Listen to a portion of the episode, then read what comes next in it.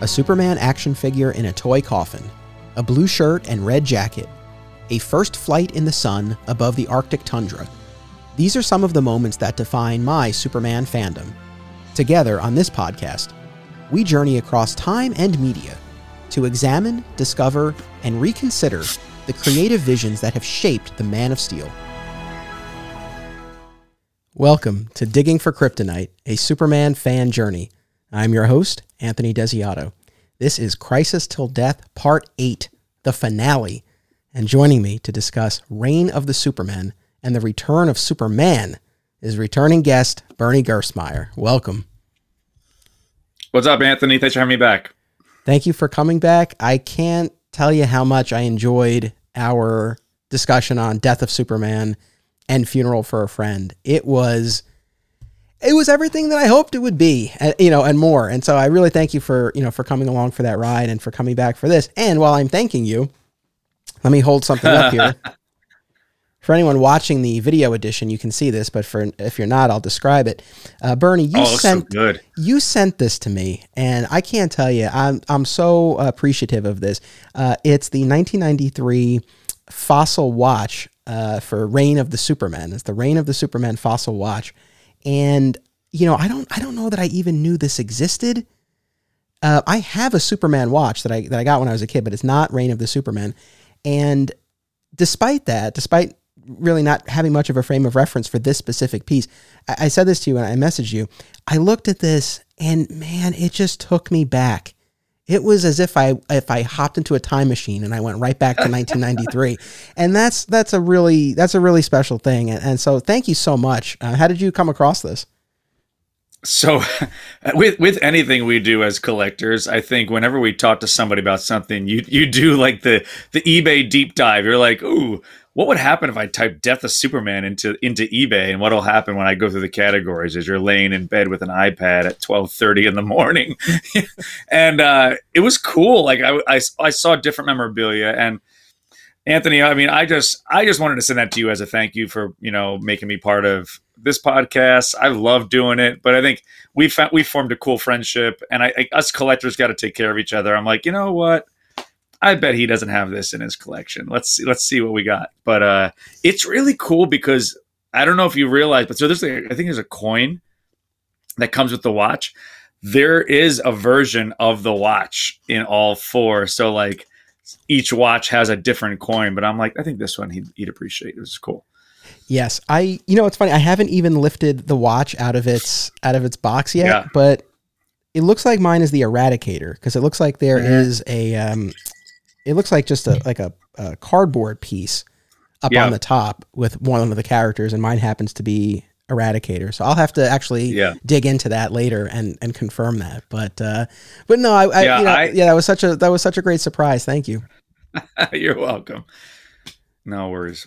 Yeah. Well, so while we're speaking about uh, you know death and reign related merchandise and and tie-ins and all that sort of stuff, um, you know, one thing that you know, we don't really have the space to get into so much now, but maybe I would in the future, is the Death and Return of Superman video game for Super Nintendo. Oh. Did you play that back in the day? Oh, I very much so played that back in the day. that is a game full of like excited to play it and then you get frustrated deeply by it. Because it's it's like it's like a side scrolling do you remember like the Teenage Mutant Ninja Turtle vibe of that arcade game? Same kind of deal, but it it's uh there's no save on that bad boy either. Like you had to start from the beginning every time. Okay, all right. Thank you. I'm glad you said that because the All right, so I basically have two memories associated with playing that game and you know, I think I've touched on this in other episodes. I I am not currently a gamer mm-hmm. to any extent. And even as a kid, I wasn't really as into it as classmates of mine were. Like comics were my main hobby. I didn't play a ton of right. video games, but I did have Super Nintendo, and that was the system that I played the most and I had the most games for. And the Death and Return of Superman was one of them. And so the two memories that I have of it, one, and this is a credit to the game. Yes, it was, you know, it was a 90s side scrolling game, like you said. So, yeah, certain limitations. Yeah. But he was to my recollect to my recollection relatively faithful to the story. I mean, I think it Oh, starts yeah. off with Superman fighting the Underworlders just as he does in the Death of Superman comic. I don't know if we even touched on that much in the last episode, but um, No. that was not my favorite subplot uh, from the Man of Steel series, but there were these Cadmus rejects who were living underground and they felt abandoned by society, and then there were homeless humans who became part of the group as well, and they hatched these these plots. But you know, so you go from that to the actual fight with Doomsday to getting to Mm-hmm. play as each of the four replacement Superman. So I, I just remember like, wow, like this is a really a relatively faithful adaptation of the comic. The other Oh, yeah. memory, the vivid memory I have is I there was one game playing session where I got far into the game, like further than I had gotten before. I think I can't remember which of the Supermen I was playing as. It was- maybe it was the Eradicator, and I don't know if that's early or late in the game, but whatever the case, it was, it was again further than I had gotten before. Yeah. And then I remember either I don't know, we were sitting down to eat dinner or we were going out or something like that, and I had to stop. Oh, oh, oh no. I know where this is going. And I, and that was it. And you know what's funny? Because I was as I was thinking about this, I said to myself, "Well, there must have been a save function. Maybe it just didn't work." But now that you say that, that wasn't even an option. So that's the memory I have of it. And I think after that, I think that experience kind of broke me. I was just like, I don't think I can, I can try Yeah. to get back there again. And I think that was kind of it for me. It fizzled out. Yeah, I found that game. I think I feel like it was college, and I found it at a used video game store. I brought home. My brother and I were so excited. They're like, "Oh my god, it looks just like the actual comic!" And you do go through all the reign of the Superman. But yeah, I think the I think the first time they started introducing save functions on the Super Nintendo was in they when they released the Star Wars games because those games were also like halls. And if there's you would you would throw your super nintendo out the window if you couldn't save on that game. But yeah i i thought it was great gameplay. I love that you could play eradicator. I think i got to the point where i could be steel. And then but that's a four like you got to play for four hours to get to that point. Uh, so that's yeah welcome to the 1990s of games man Yeah, it's I, now I did see on YouTube that you can watch someone play the game the whole way through, and I did I did spend a couple of minutes. I found one of those videos and I spent a couple of minutes because again I never saw the ending of the game, and I was like, oh, this would be Yeah. kind of cool. And it's funny because uh, you know as I'm saying this, if I were a listener now, I would be saying, Mike, you have to do an episode where you play the game. so that'd be hilarious maybe at some point in the future.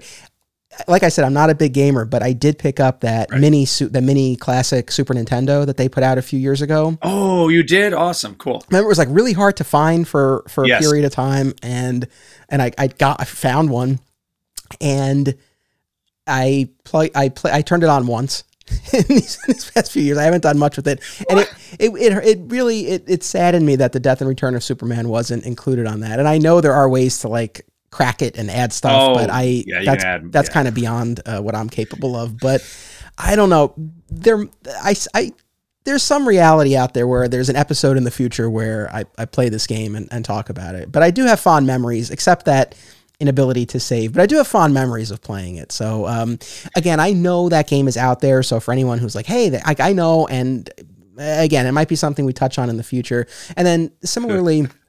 Uh, I have a copy of the Death and Life of Superman novelization by Roger Stern. Have do- you have you ever i read do that? too yeah have I read have it? Uh, how is it? Because Yeah. I've not read it. It's actually pretty good. Um, it's it's really truly like just listening, like just if you were to put it all together, as, mostly as a novelization from the words of the book. It's pretty darn close. Okay. It's it's pretty nice actually. Um, what I do have, which maybe I'll try to find a way to either burn a copy to MP3 and send it to you. I have an audio drama called Superman Lives, and it's not the Roger Stern, but it's a full audio book of the death and return with different voices and sound effects and that kind of stuff. I, I have to send it to you. It's it's pretty cool actually. Very cool. Is it a BBC production by any chance? Because one of my listeners has reached out to me about a, a BBC dramatization of this, uh, an audio Maybe play. it's a white. I it's I still have it. It's it's on my shelf in the other room. So I, I can look. I'll go look for it later. Interesting. Well, so the larger point that I want to make is that I know there was a lot at the time, like the novelization, like the video game, and a lot Right. that came later, like we touched on last time, including the, you know Superman Doomsday Hunter Prey and Doomsday Right. Wars subsequent miniseries that expanded on the origin of, of Doomsday. Right. Uh, so I know there's more out there, and we will get to that in some way, shape, or form on this podcast. I do have plans for that, uh, not necessarily now, but I just wanted to acknowledge I know that stuff is out there, and I. I kind of want to save that a little bit. Uh, You know, it's. I think the death of Superman is something that will always, just like Smallville. Smallville and Death of Superman are the two things that on this show, for this Yeah. Superman fans' journey, uh, i- i- those are things that we're always going to come back to. And so I, I kind of like knowing that there's some other stuff out there to mine as we move forward. Oh yeah, like enjoy. Like just type in "Reign of Superman" and "Death of Superman" into eBay. If if you want a good fun scroll through memory lane, you'll find some cool stuff. There's a "Death and Return of Superman" video game T-shirt actually. Oh, nice. Yeah, it has the actual logo with Doomsday punching his fist through the Superman symbol. It's pretty cool.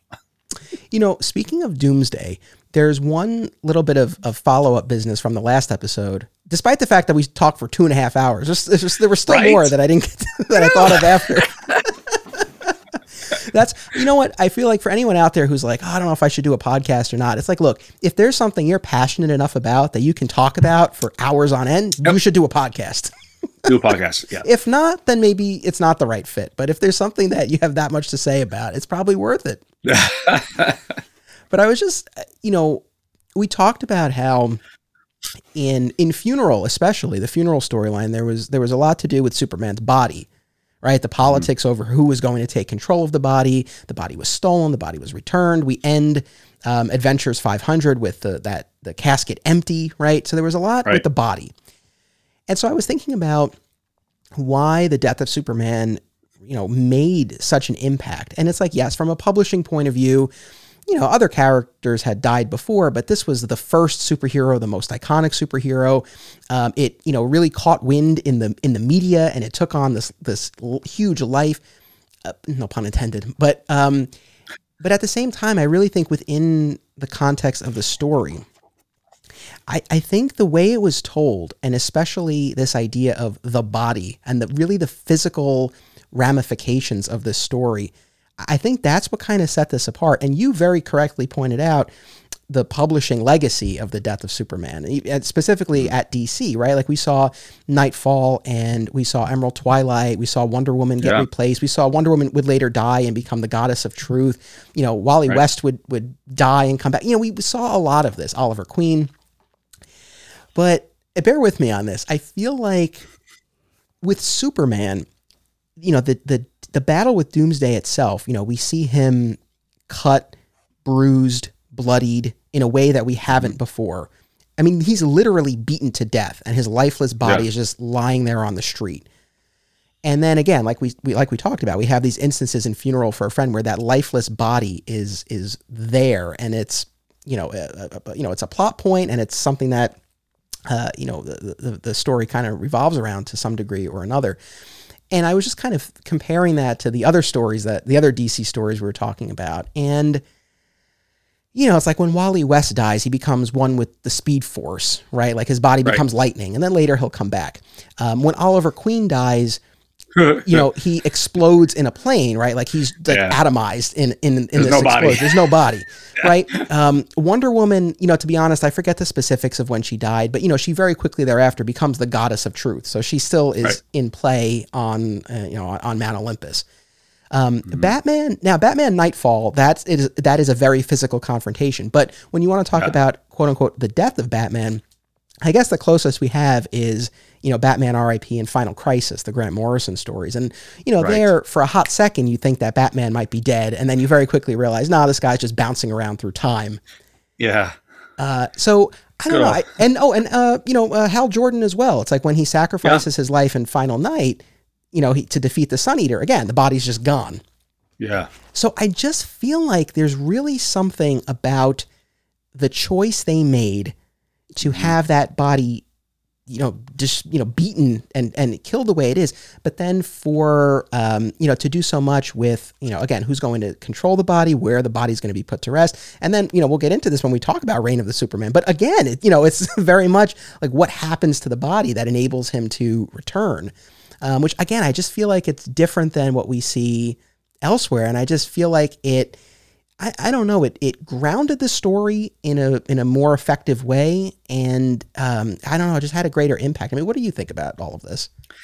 I think you're going to need to bring your pastor friend back actually for uh, another another maybe Patreon short episode on the death and return because honestly, there's so much like messianic uh, symbolism where like it's it's buried in a tomb, the body's not here.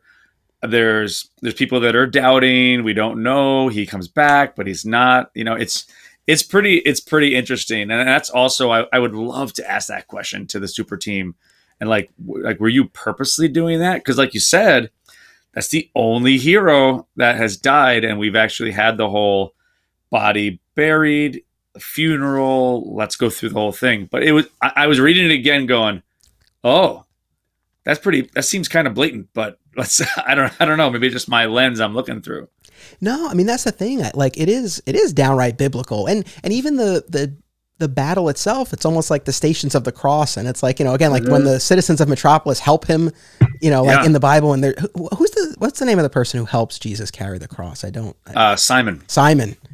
My goodness, my my uh, many years in Catholic school have failed me. No. I'm sorry, but, but but yeah, I don't know. It's like the battle itself kind of plays like you know like that, and uh, yeah, and then certainly right going into the tomb, and then the, the you know yes. being empty. So uh, I mean, again, I, I, I doubt that was an accident, uh, but in yeah, any event, I really do think like when we when we really kind of look at this, and yeah, I don't know, especially for those who maybe aren't in love with this period of Superman or aren't in love with this story, right. it might be easy to kind of lump this in with a lot of the ones that followed. But I really think mm-hmm. this is yet another example of how this this was different. No, it's very different, and we're going to talk a lot about it tonight. I mean, I hope I hope you I hope you had a Kickstarter or something because we got we got stuff to talk about, um, and we're going to address honestly. One of the notes I made was about how Eradicator does towards the end of the story bring up that no, you did die. Like we we'll get to that. That it's not. There's no fake out that Superman didn't really die. No, he did die, and and luckily through the magic of Kryptonian science and good timing, like they were able to bring him back. But we'll, again, we'll get to all that. Yeah. Well, I mean, well, let's dive into that now. You know, so we've arrived now at the finale of this Crisis Till Death miniseries. I, I I was doing some math and it's it's not quite 300 issues, but it's around I don't know 250, 260. Like that's how many issues I've read over the course out of control of this. And you know, people have been hearing or watching this over a period of you know eight weeks, but I've been working right. on this for months because uh, I recorded the first few in particular in advance, and uh, you know it's it's definitely been a lot, but it's one of those things like had had I not made this a podcast event, I don't know that I would have I would have taken it upon myself on my own just to yeah, read for pleasure right. and do this. As much as like these comics are great and I had such a great time reading them, but I kind of needed that, you know, that extra yeah. push to do it. So, you know, I want to again, before we dive into the meat of this episode, I really do want to thank, uh, I mean, again, you, of course, you were here for part two and now for these two concluding chapters. Uh, I want to thank Scott. Yeah, we got to give us. Uh, oh, oh, Scott. Scott needs, he needs a watch. I better send Scott a watch. it's fun. Oh. Yeah, I mean, Scott did the, he did parts, you know, four, right. five, and six and that was everything after Byrne, before Death of Superman, and that it's was a good 125 issues at least. It's 150 plus. It's like just oh. over 150. And uh, so he was truly, I mean, you were all wonderful, but he was definitely a champ to, to take on that much. Yeah. As, as I said in his episode, it's like I, I, when we were setting this up, I did give him numerous outs. I was like, I, when we were like, because we've been talking about this for so long, uh, but he was on board and I think he enjoyed it. But, um, but I know that was not a light assignment. And so, yeah, special shout out to Scott and to uh, Dan Greenfield, who uh, yep. helped kick us off with uh, our discussion of the Byrne Superman run, and my buddy Jeremy, yeah. who came on and, and, and watched uh, the Ruby Spears Superman cartoon. And we had a great yeah. discussion about that. So, you guys were just fantastic. And honestly, like you all brought so much enthusiasm to this that uh, it just fueled my own. I mean, it was great. I'm just so happy with the conversations we had. So, thank you to you and to all the guests who who have been part of this and I think the guests can also attest to this. Like there, it's so fun hearing. Like it's so. I guess it's sad. As much as I've listened to now to your podcast, I can identify guest voices without even looking at the name. Like they're just really identifiable, awesome, uh, really good character tone voices to everything they do. It's great. I love I love the inflection, the excitement, the enthusiasm that everybody brings to your podcast. You, you got you got great guests you're bringing on. So That's that's all that's awesome to hear. I'm sure they appreciate that. I appreciate that. And you know, it's not a surprise that, you know, most of the people you've heard on the show like you've heard multiple times. And honestly, the ones you've only heard like once or twice, that's more of a scheduling thing. But I mean, right. you know, it's like I'm I'm so proud of the kind of like the the stable of guests that we have and uh, you know, I've plans in mind for everyone for the future as well. So, uh, no, that's that's really really cool to hear. And speaking of the guests, you know, we haven't heard from comic book artist V. Ken Marion in a while. I just was thinking about him and have an idea for a podcast for you and him actually too. So, oh well, what's the idea? Or do you want to tell me off, mic? Have you, I don't know. Have you Go guys thought about? I mean, are you still doing? Are you going to be running YouTube and videos like throughout still? Or are you just doing audio for certain ones? Well, that's a good question. All right, I'm going to peel back the curtain here a little bit. So, you know, I've been doing the video podcast uh, for about a year almost, uh, not not quite, but uh, that will likely be winding down in the first quarter of 2022. So essentially, again, really pulling back the curtain here, but there's a there's a video conferencing platform that I use mm. in order to be able to capture the video that you see on YouTube right. and to capture it in a way that I guess kind of uh, allows me to present it the way I want to, not the way, for example, Zoom limits you to. Uh, not that there's anything yeah. wrong with putting up a Zoom recording. And when it comes to Rich Roney, one of our regular guests who has limited technical capabilities, we've, we've had to use Zoom. So there's nothing against that. But uh, I do use this specific platform, but there's a cost involved. And so for myself as the host, there's a cost benefit yeah. analysis I have to do. And while we have definitely caught new audience members through YouTube, and that's awesome, at the mm-hmm. same time, I don't know if it quite justifies the cost of doing it. So we'll have it for a while longer, but I don't think we'll kind of see that beyond first quarter of 2022. No, the only reason I asked was I wondered if it'd be kind of cool to do like with V Ken a like top 25 Superman covers. Like what's the best what's the best cover art from whether it be from the modern age, whatever you want to do and that could be just kind of cool from an artist perspective to look at something like that too. That would be very cool. That might be something to do before the video podcast ends. Yeah. And, and again, we have a long way to go with the video podcast. It's just that they're not, they won't be forever. But what I was going to say, and this actually is not exactly what you're suggesting, but it's not far off. So yeah. in two weeks, Ken will be back on the show. He'll be making his grand return, and we are going nice. to be talking about the visual style and evolution of Superman. So, oh, awesome! It's the sort of episode, and he, he had the idea for it, and you know, I it was just a matter of figuring out when we were going to do it. And it's like I love it to be able to talk to a comic book artist who has drawn Superman for DC Comics yeah. to talk about the the visual style and evolution. I'm really excited, and I'm also really excited that I don't have to really do much homework for this one. No, you don't. You get you get you just get to be, be the host. it's great that's after great. these after these reading projects. So uh, so yeah, so that's what's coming up. And um, but again, thank you to everyone who's been a guest for this run of episodes, and of course to everyone who has uh, you know listened or watched. And one kind of somewhat random bit of follow up business, but I just kind of wanted to mention this. Obviously, we began this this run of episodes by looking at the Byrne era, mm-hmm. and uh, one of my listeners, and I don't have his name offhand, so I, I, apologize for this, but he wrote to me, I think it was on YouTube, and um, alerted me to the fact that when Byrne did his New Gods run, there was an mm-hmm. issue of, of that. I, I don't I don't have the issue number offhand either, but it the cover was was designed to look as if it were part of Byrne's Man of Steel miniseries. And I think oh. even in terms of the story itself, it was written to sort of like kind of slot right into into the Man of Steel miniseries. And I had oh. no idea about that. Of course, it's not available on the DC app, so I don't know if and when I'll get to mm-hmm. read it. But no, that's all I'm going to say on that. Okay, good for you. I'm proud of you. That's it. but I just wanted to say, you know, again, and and I know I've said this before, not to belabor the point, but I yeah. really appreciate this dialogue, you know, that we have you know between host and guest on the show but also that we have with the audience. And i'm learning through the audience as well. So that was something that yeah. i was not aware of. And now i am. And if i ever come across that issue of Byrne's new gods uh, you know i'll try to pick it up. But uh, you know so thank you to that to that viewer for sharing that. Uh, that was really cool and something i was not not aware of. Yeah i love that too. Like i mean I always welcome whenever I'm working with somebody or doing a live show or something like that. You want to hear comments because we learn stuff too like we do have a lot of knowledge stuck in our brains, but it's so cool to see that other people have done deep dives and they found information too that could be really fun for us to learn too that we didn't know. Yep. All right. Reign of the Supermen. So this now All brings us to uh, effectively the end of 1993, uh, Yeah. according to the triangle numbering here.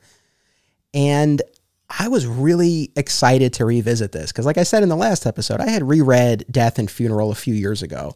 I had Right. not reread Reign of the Supermen since Mhm. probably, you know, elementary school. It's been Oh wow. decades for me.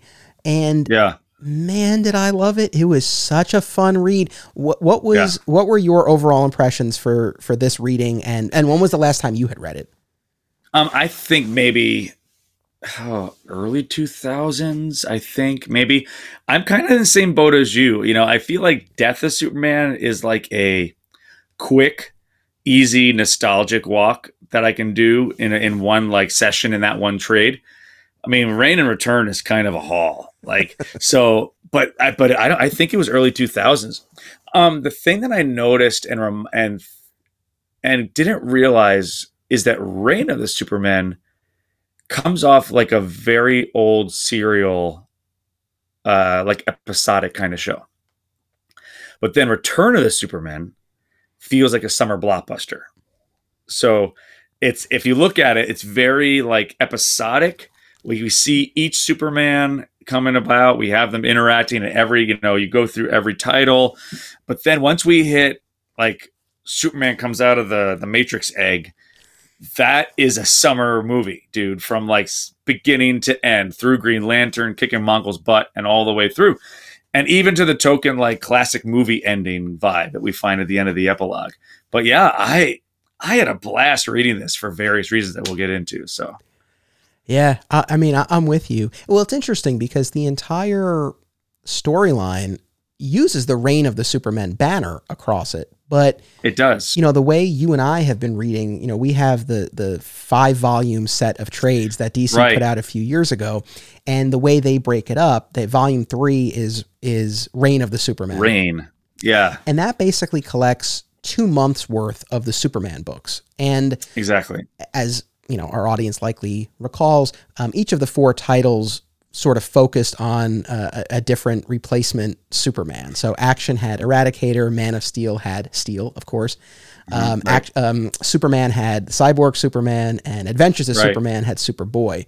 And of course, there was overlap. And once we got deeper into the story, then there was a ton of overlap. But initially, you know, each of those titles was sort of focusing on its own character.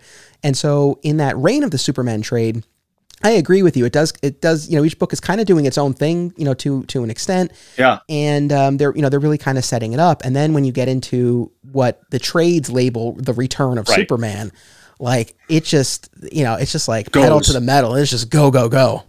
Yeah, and I love it. And it's, it was really interesting because I was trying to think about this too, where you could see a finite ending to every issue of the Reign.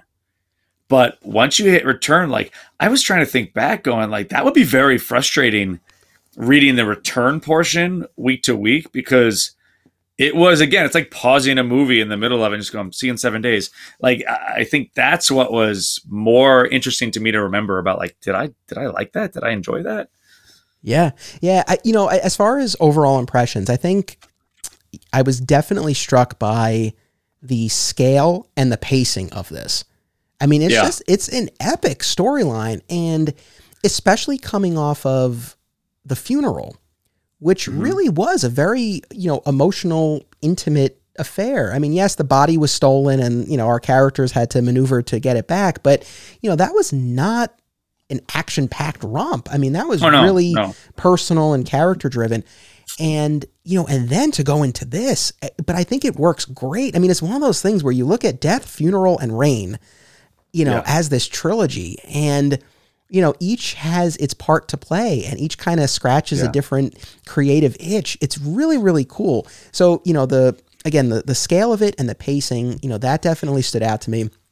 And then just how additive it was to the Superman mythology. And I Mhm. was thinking about this because, Yeah. you know, as you know, right, like you came on when we did our Superman in the Bronze Age uh, episode, and that was Mhm. right after we had done Silver Age Superman. And, you know, you look back at Silver Age Superman, and in a relatively short amount of time, you get Brainiac, you get the Bottle City of Kandor, you get the Fortress of Solitude, you get Supergirl. Yeah. You know, so the Silver Age was a period where there was a lot of world building. There was a lot added to the mythology. After that, and you know, again, not to paint with a broad stroke, but No, I don't know that you had other periods quite like that. And even Mm. this Byrne and post Byrne era that we've been talking about and loving so much, most of that was about stripping away Yes. everything that had kind of accumulated pre-crisis. So that was more distilling it down to the essence of the character. And and I mean obviously they built out the supporting cast, but mythology wise, that was really more about taking a step back. So you look at Reign of the Superman and it's like, you know, these characters, virtually all of them are still around and Yes. most recently have have been in the Superman and Lois TV series. So like they've taken on this whole other life. It's amazing. And I love that it'll will bring new fans to go look back and go like, "Oh, I wonder where Steel came from. That's a really cool character." Which also by the way is not his original name is not John Henry Irons. Like to know that his name is Henry Johnson. He was just a regular dude that loved the story of John Henry that he was told when he was young. I mean, there's a lot of tidbits that I forgot about actually. You know, as we were reading this, I was like, "Oh, I thought he was always named John Henry Irons, but he wasn't. That oh, so I thought he was using. Maybe I misread it. I thought he was using Henry Johnson because he was kind of trying to stay under the radar after his whole weapons Mhm. business. But no, he had actually just taken the name John Henry. Yeah, because he the whole there's a little tidbit about him hearing the story when he was young, and he loved the vibe of of that character. And then there's a really cool moment too where Superman actually names him Steel. Yes. You know, that's where I, I just love the birth of some of these characters. You got Superboy. Oh, can we just pause for one second? sure. So are you are you aware um, that the plan was not always to have all four? No, I don't think I was aware of that. What was the plan? Yeah. So every every creator of each of the four books was tasked before their next summit to create a character or to use and say like okay who is going to be the next superman and they they presented all their ideas and of ultimately louise simonson said like we, we really should just use all these so because they were they were going to try to narrow it down to have like hank henshaw as the main person but they were not going to do it was going to run through all four books but then she said no these are all great ideas let's just let's have the readers try to decide who the real one is so we have Superboy. So Connor is now still present through all all, all of the Superman media. Steel is still around. Hank Henshaw shows up even as a character in Supergirl, not as the cyborg, but we do see Cyborg come back in the comics quite a bit here and there. Um, and and the Eradicator shows up as a character in The Outsiders. He's throughout comics in the last 20 years, which I think is great. So I mean, these these teams formed new mythology and new world building after something that they didn't really know where it was going to go. It's cool. Yeah, it's. I mean, it's so cool, and I. Yeah, I'm so glad that they went with that because I think that accomplished two things. One, Mhm. we've talked so much in these episodes about how the four titles worked so closely together, right? That it functioned like this episodic weekly TV series. However, what was cool about this was at least for those first couple of months, they got to have a little bit of autonomy and they each Yeah. got to, you know, kind of, you know, pursue their, their own character and, and story, which was cool. And then of course, yes, very quickly they would come back together and, and, you know, Reign was just, you know, was just off, you know, you know, so much going on, so explosive. Yeah. Um, but so I think it allowed a little autonomy for each title, which was cool. And I think, yeah, it helped build up this mystery of who the Superman is. And I don't know, it's like, you know, you as a fan, you get invested in it. It's like, which one is your favorite? Which one do you think is the actual Superman? One of my listeners actually asked on Twitter uh, who my favorite of the four is. Uh, before I try to answer that, I'm gonna I'm gonna make you answer first. Oh, you're gonna make me answer that? Oh, there's like reasons though. yeah, Um, it's interesting. Like I, I don't usually. There are like I always go back to Star Wars. There's people that are like rebellion people, and there's people that are empire people. Um, I usually don't go with the villain, but like I love the the character of Hank Henshaw. Like Cyborg Superman has always been so interesting to me for so many like from the very first issue that you just covered talking about the fake Fantastic Four. Right. And he's I mean, he has every reason actually to be upset theoretically with Superman through his own lens. But it's kind of what he can do that's so cool. Like I think there's a lot that has been done with that character. Each each of the other ones are important in their own right, but I always gravitate. I've anytime I see a piece of Cyborg Superman merchandise, I'm always buying it. So. You picked up the Cyborg Superman pop recently, right? I did. I lost my mind when I saw it. I was like, I can't believe this exists. like, That's very very cool. All right, let's take let's take a real quick commercial break, and nice. I'll try to come up with a good answer before we oh, come back luck. from our commercial break. So we'll be right, right. back. All right, buddy. The Hive Comics and Games is an oasis of nerd fun and events in the heart of Odessa, Texas. Whether it's comic book superhero stories or role playing in a dungeon, the Hive is where to be. Come tap your mana and face off against the top Magic the Gathering players in West Texas. Hive carries a majority of new comic titles each Wednesday and has all of your favorite titles in their back issue section. Follow them on Facebook at The Hive Comics and on Instagram at The Hive Comic Shop. Film lovers and filmmakers should check out this family of film festivals Brightside Tavern in Jersey City, Hang On to Your Shorts in Asbury Park, Point Lookout on Long Island, and In the Cut in Bloomfield, New Jersey. Submission information for filmmakers, as well as details about the festivals generally, can be found at filmfreeway.com. Also, be sure to listen to the Hang On to Your Shorts and Cullen on Film podcasts available via a shared universe network.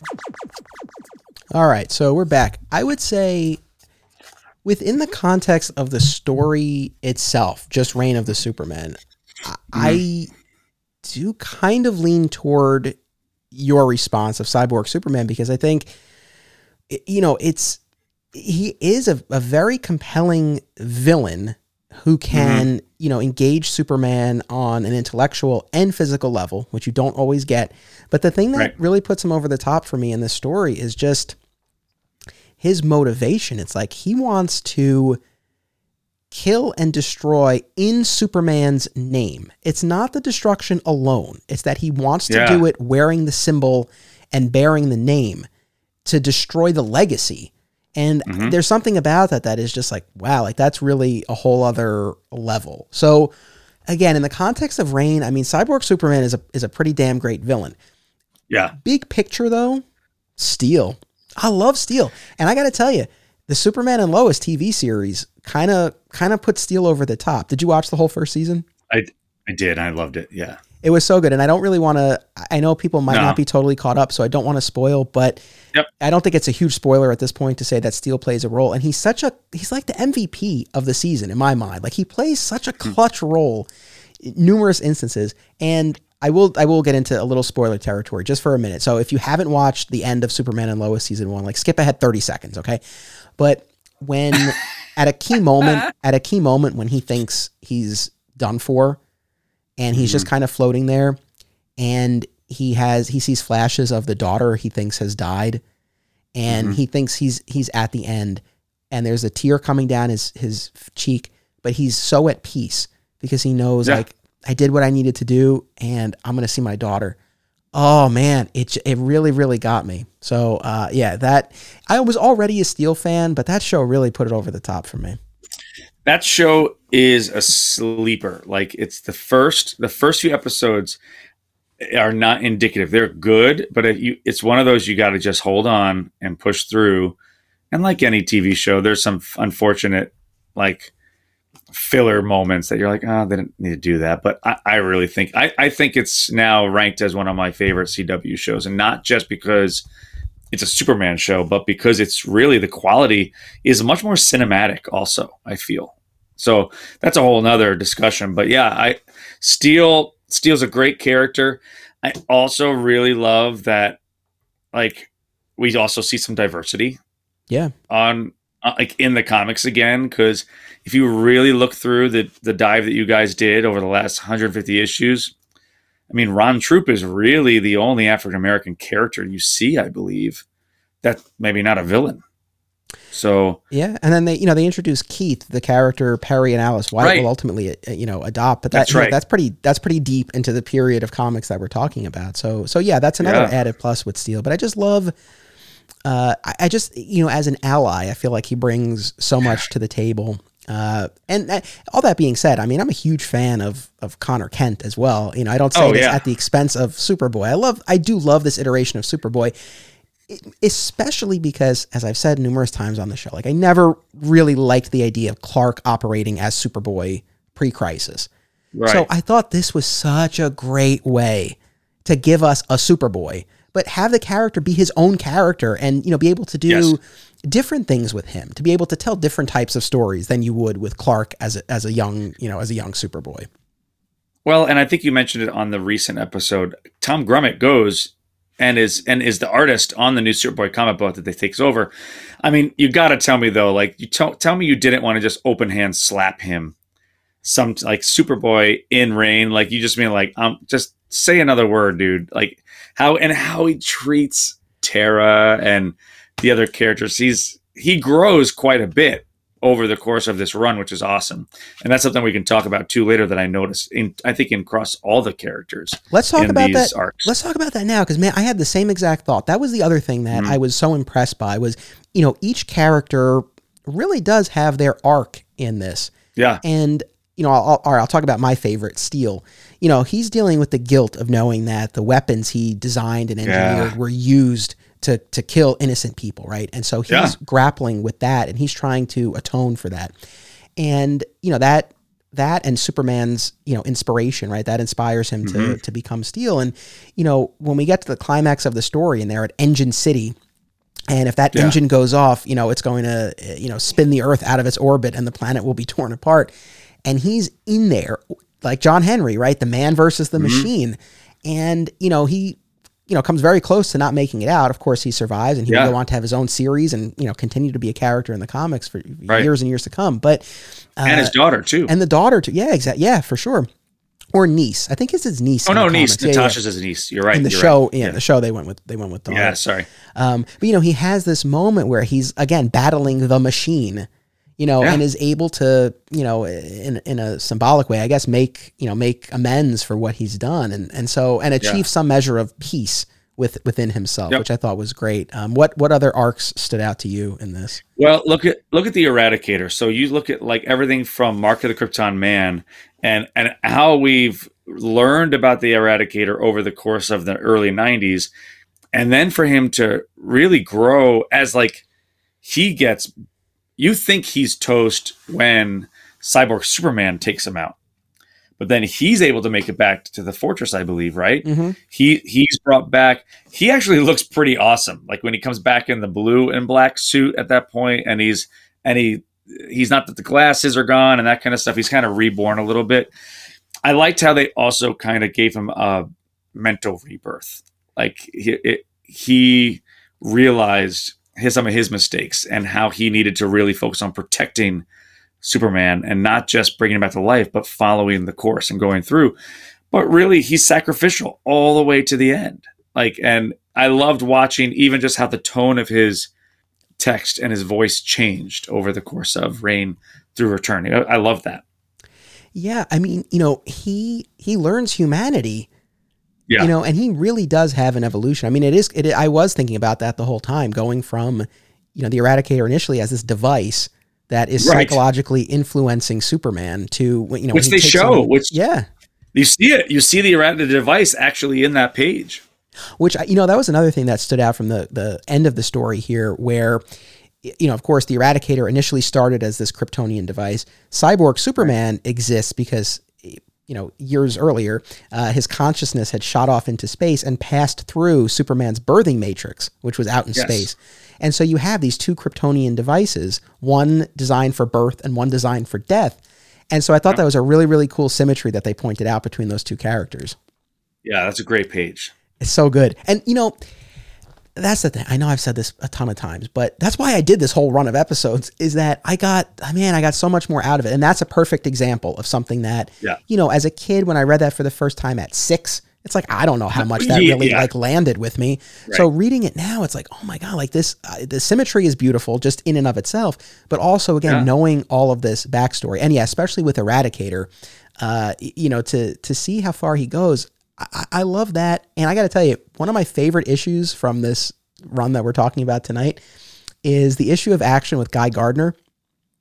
Oh, That that's a Roger Stern Jackson Guice issue, and that issue has so many Yeah. great turns in it. It was it was one of my favorites because you know it starts off with Guy, you know, deciding to go set this Eradicator Superman and the other Superman straight because right. you know he you know previously did not have respect for Superman, but Superman earned his respect by defeating Doomsday and dying in the process. Right, so Guy is like, Yeah. I'm going to do right by Superman. Um, which I thought was a nice starting place. It's like, oh, like Guy has evolved a little bit. And so, you know, he starts with the Eradicator Superman. And at this point in the story, you know, this is, you know, uh, original Eradicator Superman, and he's very Old Oh, yeah. Testament. He's, you know, killing, yeah, going back to the biblical uh, references, you know, this is Old Testament Superman. He does not have that humanity. He's very cold, he's calculating. He will kill or at least seriously injure a criminal to set an example as a deterrent to others and you know he really uh, you know you know basically tears Gardner uh, apart and also takes apart a group Oh. of criminals in the process and that wins over Guy Gardner. Yeah.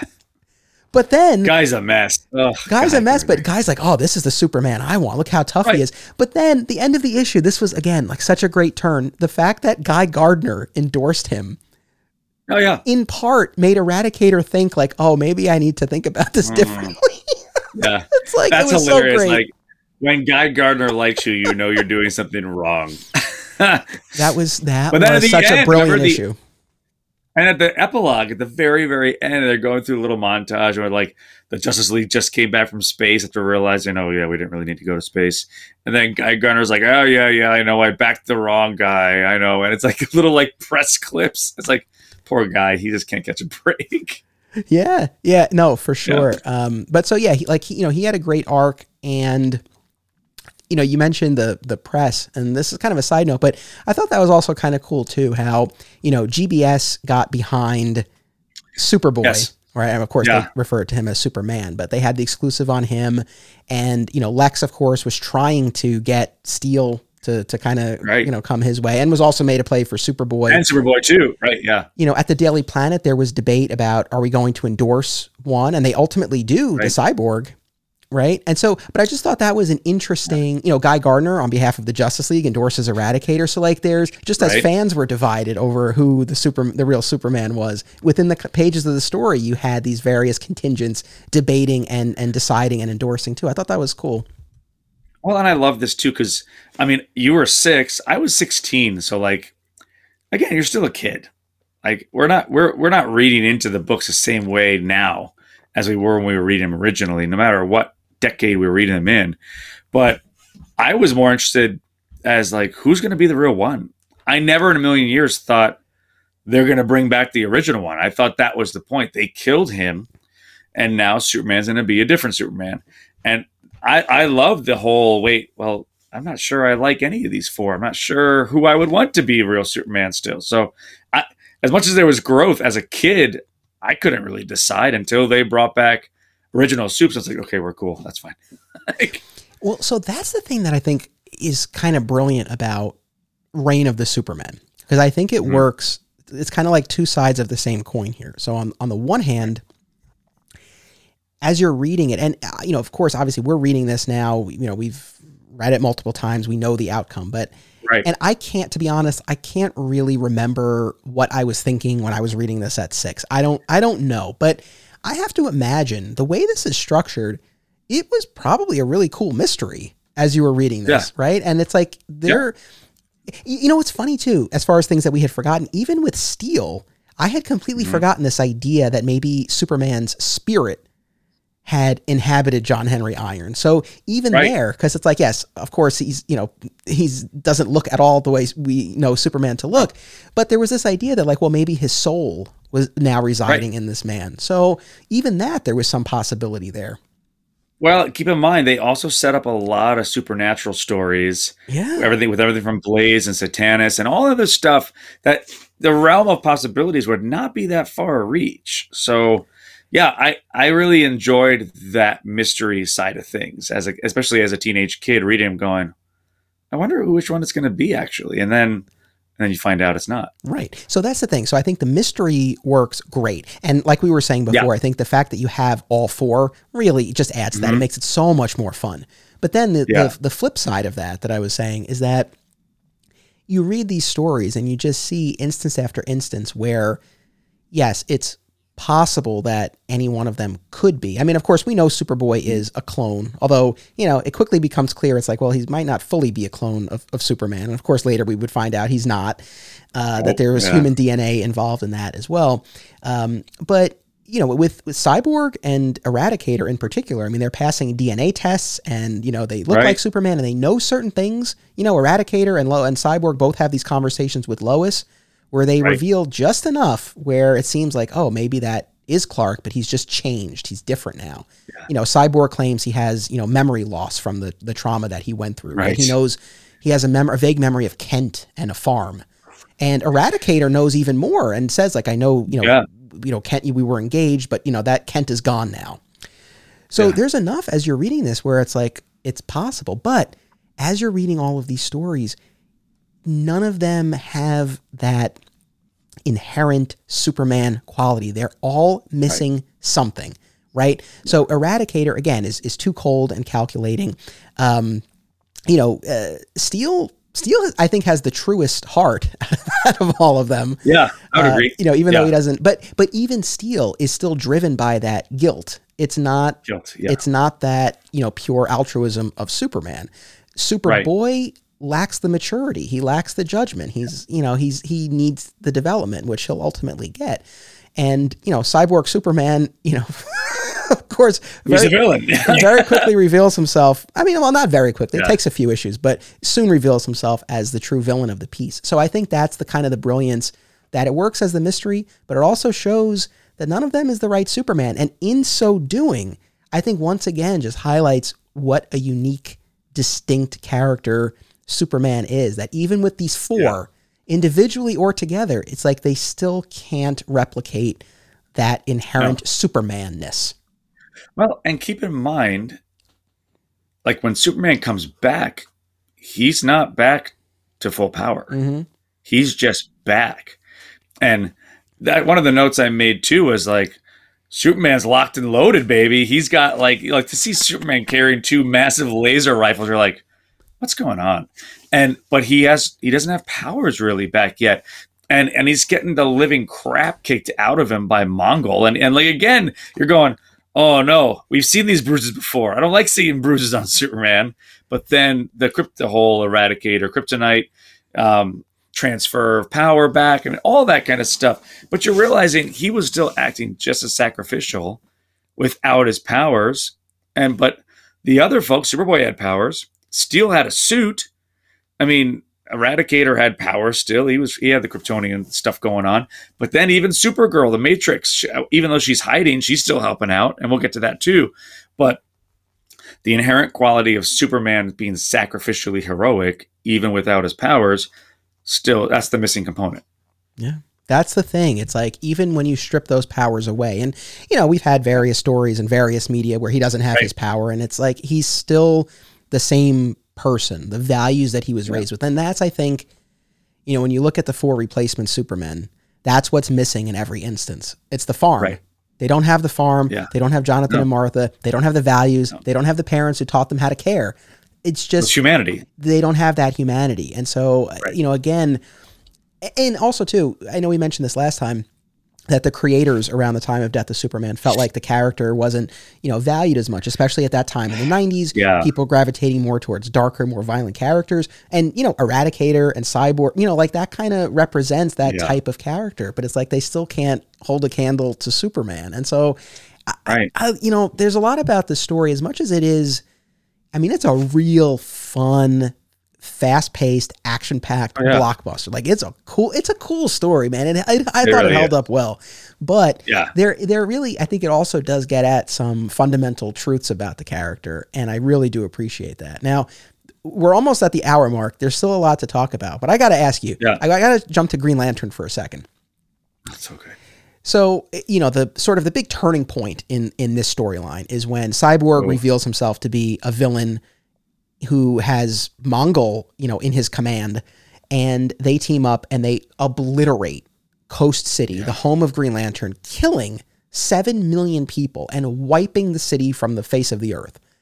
Now, the path that this would set Hal Jordan on, that's really its own conversation. And I know people have Yeah. you know what's funny though? I don't know how if so many people feel as strongly as they did back in the day. I feel like a lot of time has passed. Hal has come back, but you know this Right. set Hal on a path to villainy and sacrifice and eventual return.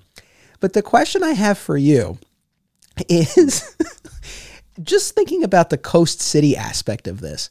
oh, It's like how mess like as a as if you're a Green Lantern fan, I feel like it's Oh. pretty messed up if your character's home base is destroyed in a crossover for another character. It's like what the hell?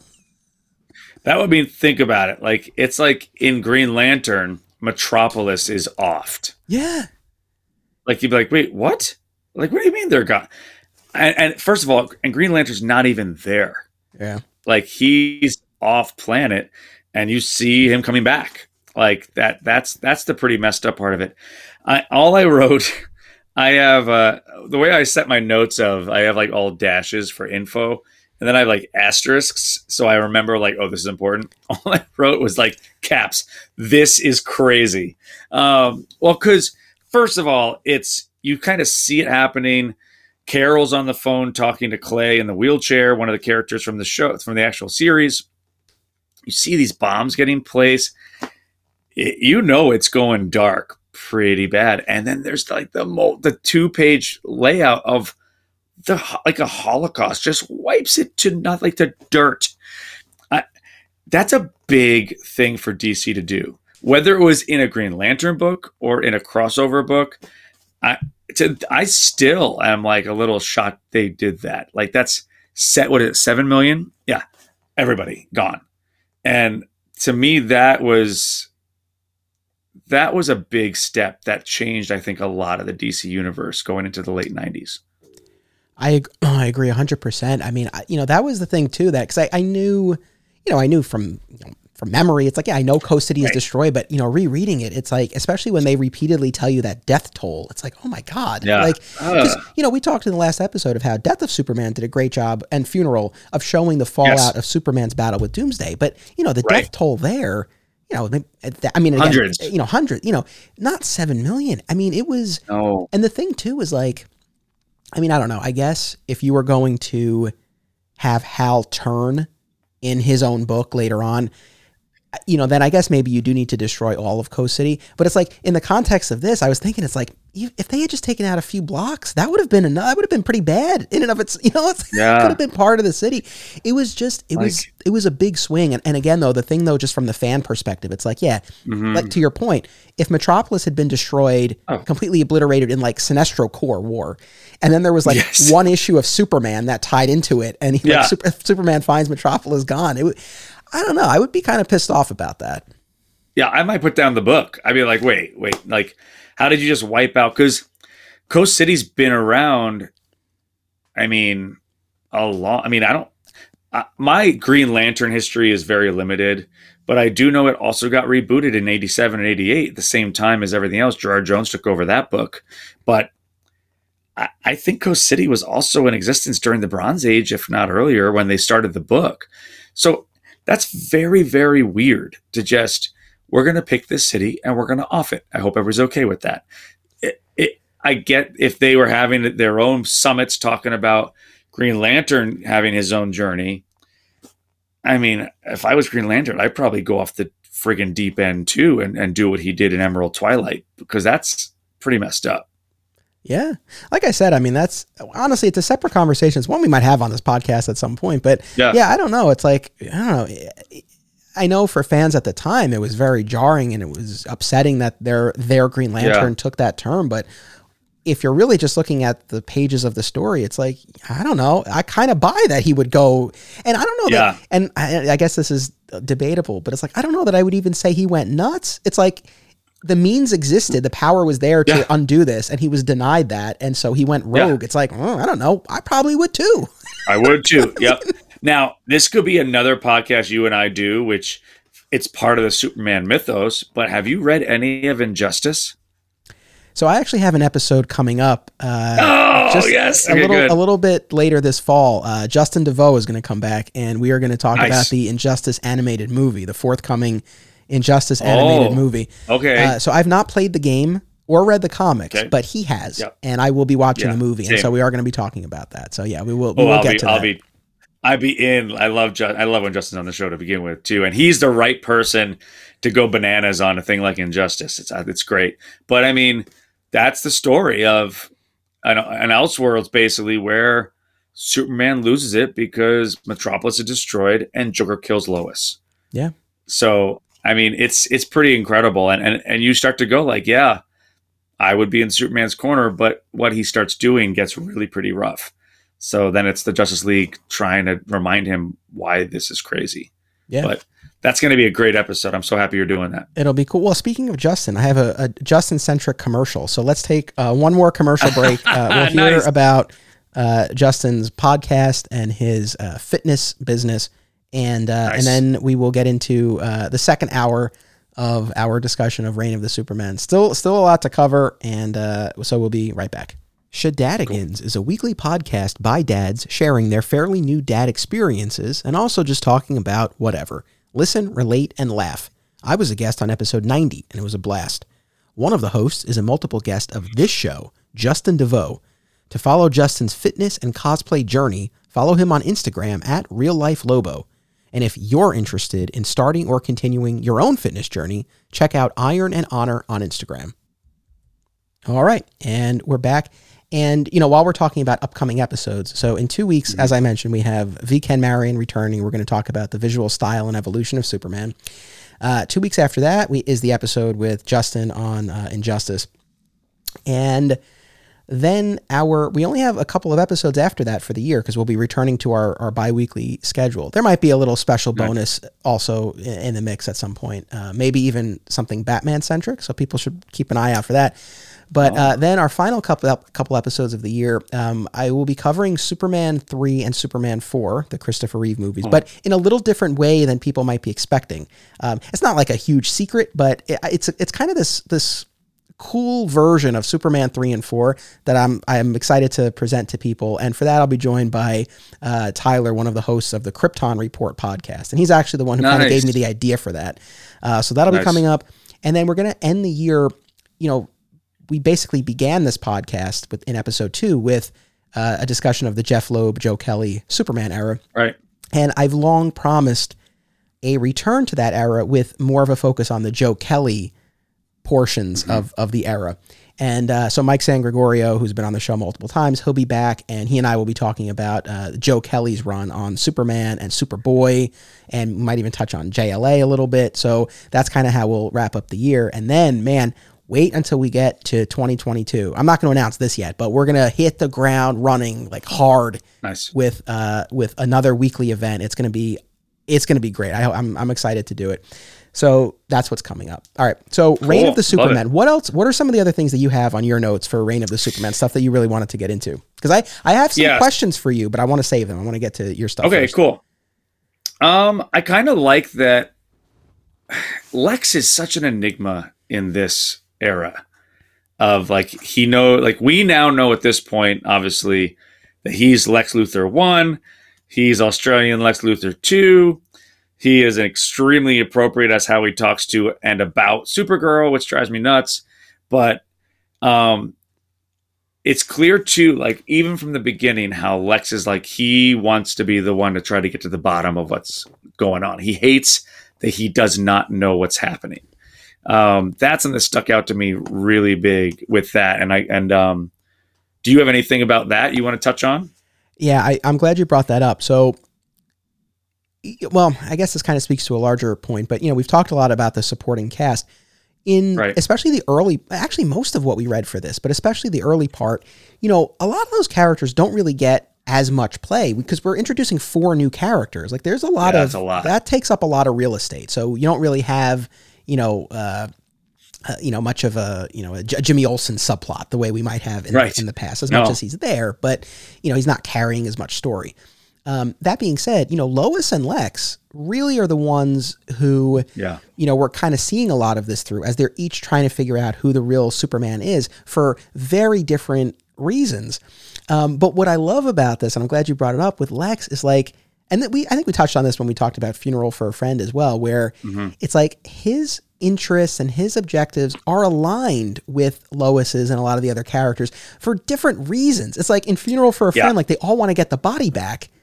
You know, Lois because you know that's the man she loves and she wants to make sure he's at peace and, and undisturbed. Lex is just like I want to bury this guy, but regardless of the reasons, their interests are aligned, and so and so I just think that's like a cool little uh, you know cool little wrinkle in all of this. And so yeah, I enjoyed you know Lex as he's kind of trying to you know to figure all of this out. Yeah, I I, I dug that. And I want to I want to come back to Lex when we get to the very end. Okay. When we get to the when we get to the very end of the return of Superman, there's another really interesting scene in the epilogue that we should talk about real fast at the end. Um, I really thought was kind of interesting when when we get to see Doomsday's body and Cyborg bust down, and at this point we still think Cyborg is like I guess I don't want to say okay, but we don't know what's going on. He just seems very cold, very, very calculating. Um, breaks into Cadmus, and he's standing in front of Doomsday. And a line that I thought was really interesting was he, he says, They never even washed my blood off of you. You're wearing it like a badge of honor. And then, like at the end of that very same issue, Doomsday is thrown into space, and the last thing we hear and see is his eyes open and him laughing. And I'm just thinking, like, he's still going to come after Superman. He's still like, he's got his blood on him. He's going to come back. He wants more. So the like that to me was, I'm excited to know more about Doomsday, and that just that line stuck out to me. Yeah, the Doomsday laughing that even as a kid, like that was there are a few moments that have always kind of stuck in my head, and I think especially having read them as a little kid, it's like something's just like really cemented, and that's one of them is Doomsday laughing. I mean, look, like I said last time, I think with with that character, it's law of diminishing returns, and it's like you know, again, you start off with killing Superman. Again, I don't know that any subsequent Doomsday stories have, you know, really i don't know if they've been worth the ride and maybe some of them have but that was still it was definitely an intriguing moment. I want actually wanted to ask you something cyborg related. So when Okay. and i mentioned this earlier when he's talking to lois and trying to make a case for himself it's you know he claims you know memory loss because of the, trauma that he went through and the reconstruction of his body now with these cyborg component these metal components he's now part man mm-hmm. part machine. But he does say that he has these memories of or or at least a flash of kent and the farm and I was saying to myself, it's like, where would that have come from? Like, where would he have gotten that?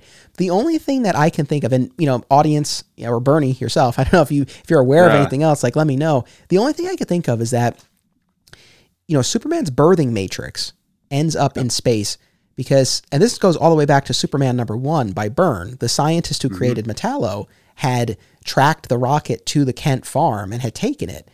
And after Superman, um, he you know he tracks the rocket to this lab and he like throws the whole lab into space. So maybe when the Hank Henshaw consciousness was departing and he passed through the lab and the birthing matrix, maybe there was enough there that at least gave him Kent and the farm because that's where the scientists got the rocket. Right, and I, that I asked myself that question, and that was the conclusion I came to because I think too, in the Byrne understanding of the birthing matrix, it's very different, like from the Superman movie versions, where it the it's a husk. This is like in Smallville, actually, a very present ship that has a consciousness that has the ability to still collect data, so that I, to me, I think that's how that worked out. Now, keeping that that whole idea in mind, Cyborg is a little bit too chatty. because he starts talking about things that becomes a tell that make Lois go, wait a second, like he didn't have his powers as a boy. What is he talking about? So now, like, nobody else knows except for Lois, like, ah, oh, uh oh, we got to figure this out. He's not, he's not who he says. He's a bad guy. And I, and I think that was kind of interesting to me too. It's like, yeah, that's nice that you decided to bring up the Kents, but you didn't know when to shut your mouth. like, so. Well, and I think that's another great example of, you know, the the humanity being the missing piece. It's like what yeah.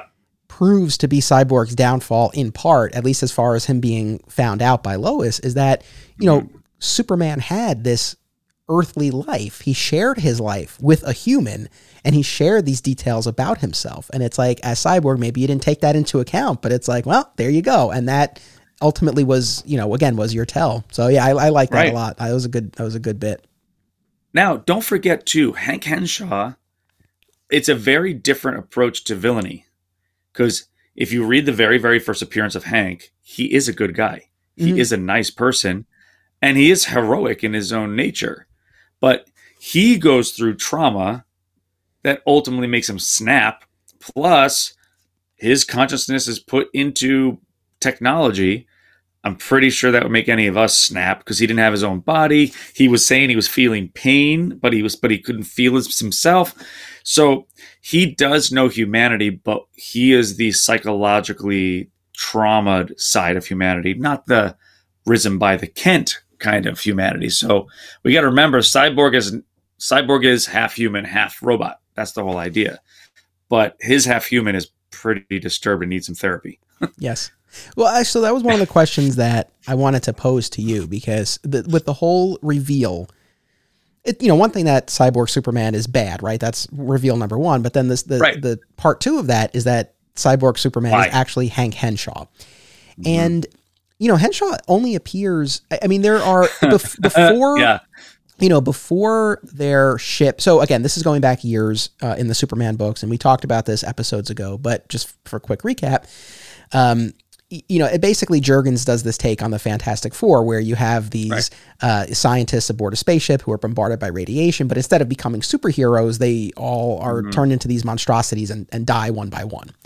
And right. Hank Henshaw is the one who's left, and his consciousness keeps surviving even as his physical forms die or are destroyed and then he eventually yes. leaves earth and again as he leaves earth passes through the birthing matrix now there were a couple of like real real fleeting appearances of the scientists on the rocket ship you know uh, in a, for a few issues but the actual meat of the hank henshaw story was like two issues and they were they yeah. weren't back to back either yeah so here's my question because you know my, I guess my experience now with this is very different than I, than someone's would have been at the time, where I'm going into Reign of the Supermen knowing that Cyborg is Hank, and I recently read those Hank stories for the first time, knowing that he would become Cyborg. So it's like I read them and I was really interested in them because I'm like, oh, this is the origin of the Cyborg Superman. Right. But I wonder, like, if you you know had initially kind of you know read those those Hank Henshaw stories and didn't think much of yeah. them because you know in and of themselves, you know they were fine.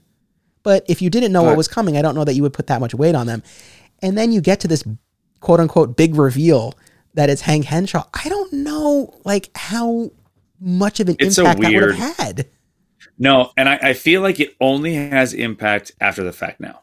Yeah. I, I, I it's kind of like, okay, if you see like a mystery movie, like if you're watching Knives Out, for example, and there's a pizza delivery guy that was in the movie for like two minutes and he's the murderer.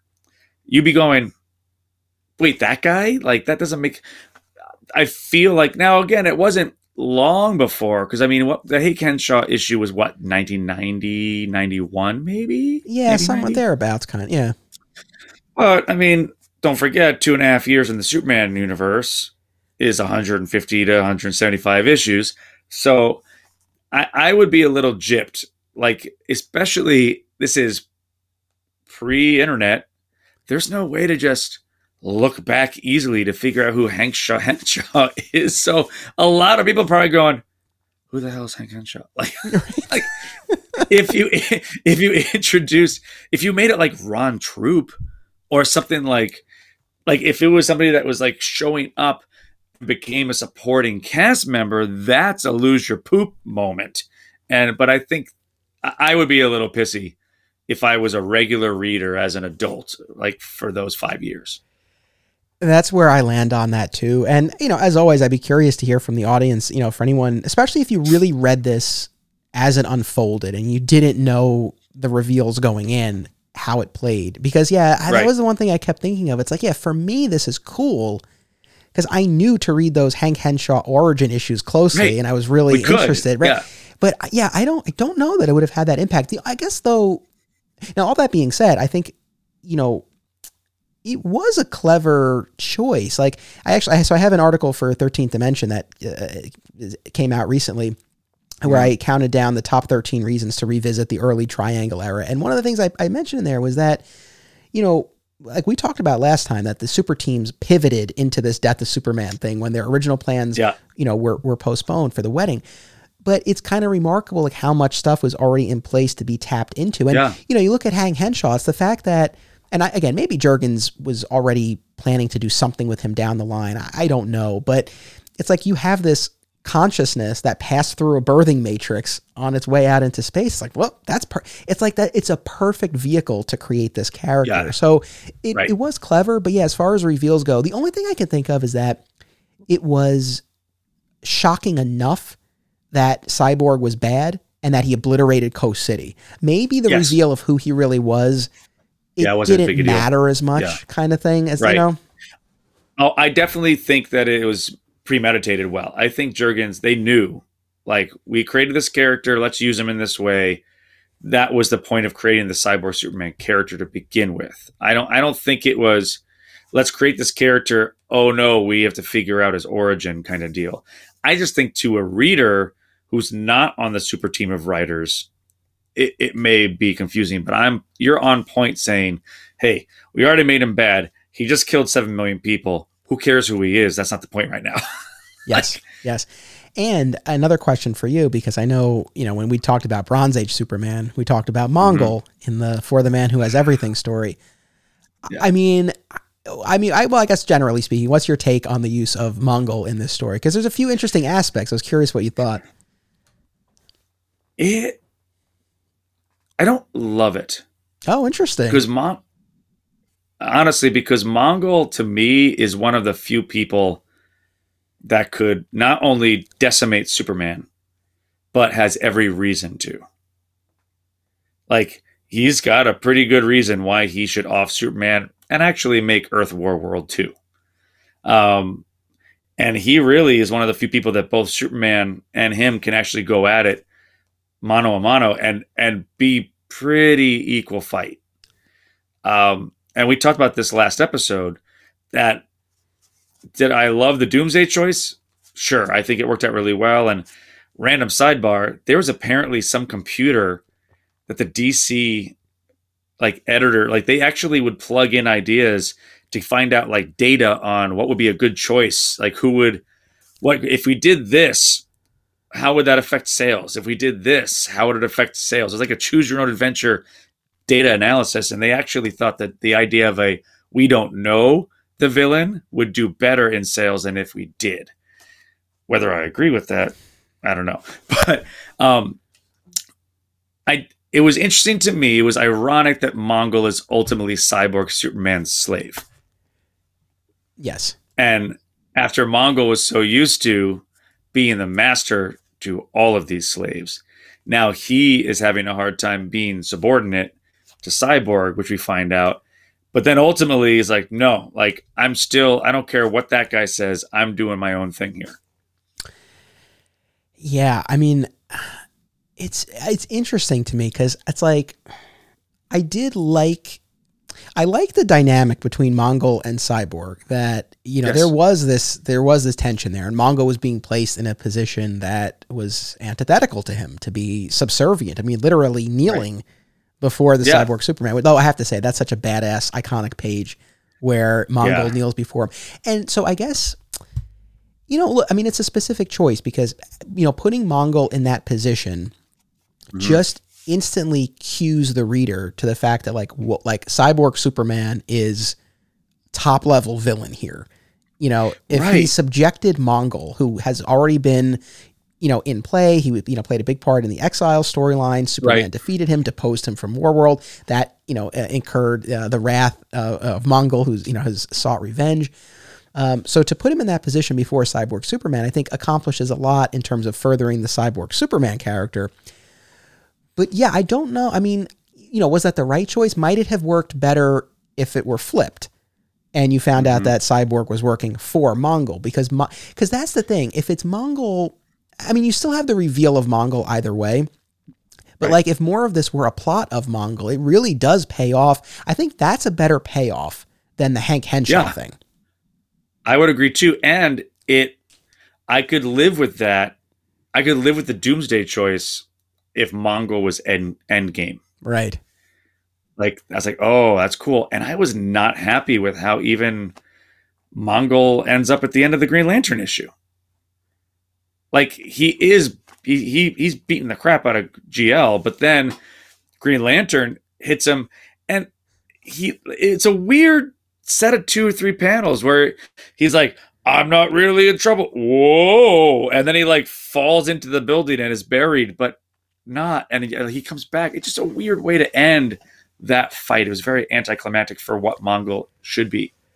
Uh, yeah, you know, I don't disagree. Although I don't know now, like playing devil's advocate, I wonder, you know, would Cyborg Superman have had the staying power that he did? Because I mean, he would come back, and I, I mean, I don't know the last time he appeared, but I think it was fairly recently. I mean, he, you know, he's a character like who keeps, especially since his consciousness can never be destroyed. Like he keeps coming back. Right. He became more of a Green Lantern villain, I think, around the time of Mhm. Sinestro Corps War and all that stuff. It's like I don't know. Would Cyborg Superman have had the legacy he did if he had been a pawn rather than the mastermind? Right. Maybe you know. Maybe he would have. Maybe it wouldn't have made that much of a difference. And I, I don't know. I, we don't know the answer to that hypothetical. But I think they Yeah. really like they. I think they really made the choice of like we're going to build up Cyborg Superman here, and it, it did come at the expense of Mongul. a Mongul. And you know what I really liked, and something I do want to say is like one of the last things I really noticed about the reign. I I love that the like the DC universe put all their chips in and said we're not. This is not going to be like a publicity where we're going to throw away these characters after the reign of Superman. We're going to put like we're really signing and putting some collateral into these characters because they've all stayed the course they could have very easily, like in other events that we see across DC and Marvel, just like, yeah, they were important for that arc, but we don't need them anymore. I love that they became part of the DC pantheon of heroes and villains, really, which is really cool. Yeah, no, I mean, same here. Like, I think that's, and it's, I mean, it's crazy when you think about the fact that they introduced four all new characters. I mean, because again, it's like, yes, we would ultimately find out that the visored Superman was Eradicator, but it's like you didn't Right. know that initially. And, No. you know, so it's like you were, re- and again, Hank, you know, as well, you didn't know Cyborg Yeah, was Hank sure. Henshaw. So it's like, you for all intents and purposes, you're starting off with four brand new characters. And I think they did a great job of introducing them, integrating them into the story, and then yeah, to your point, not just wiping the slate clean, but actually, you know, keeping these characters, using them moving forward. I mean, you know, Steel and Superboy Yeah. become part of the Superman family. You know, Yeah. Eradicator, like you said, you know, would go on to appear in Outsiders, and you know, we- he would continue Mm-hmm. to pop up. The, you know, we talked about the Loeb Kelly era earlier. They use Eradicator there in the Mark Schultz, you know, Man of Steel. Yeah.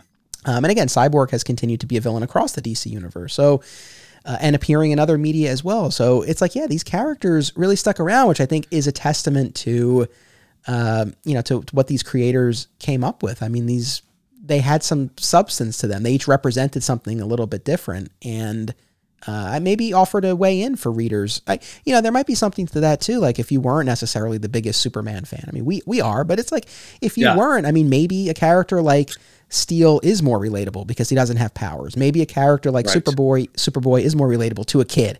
You know, and that Yeah. really kind of opens things up.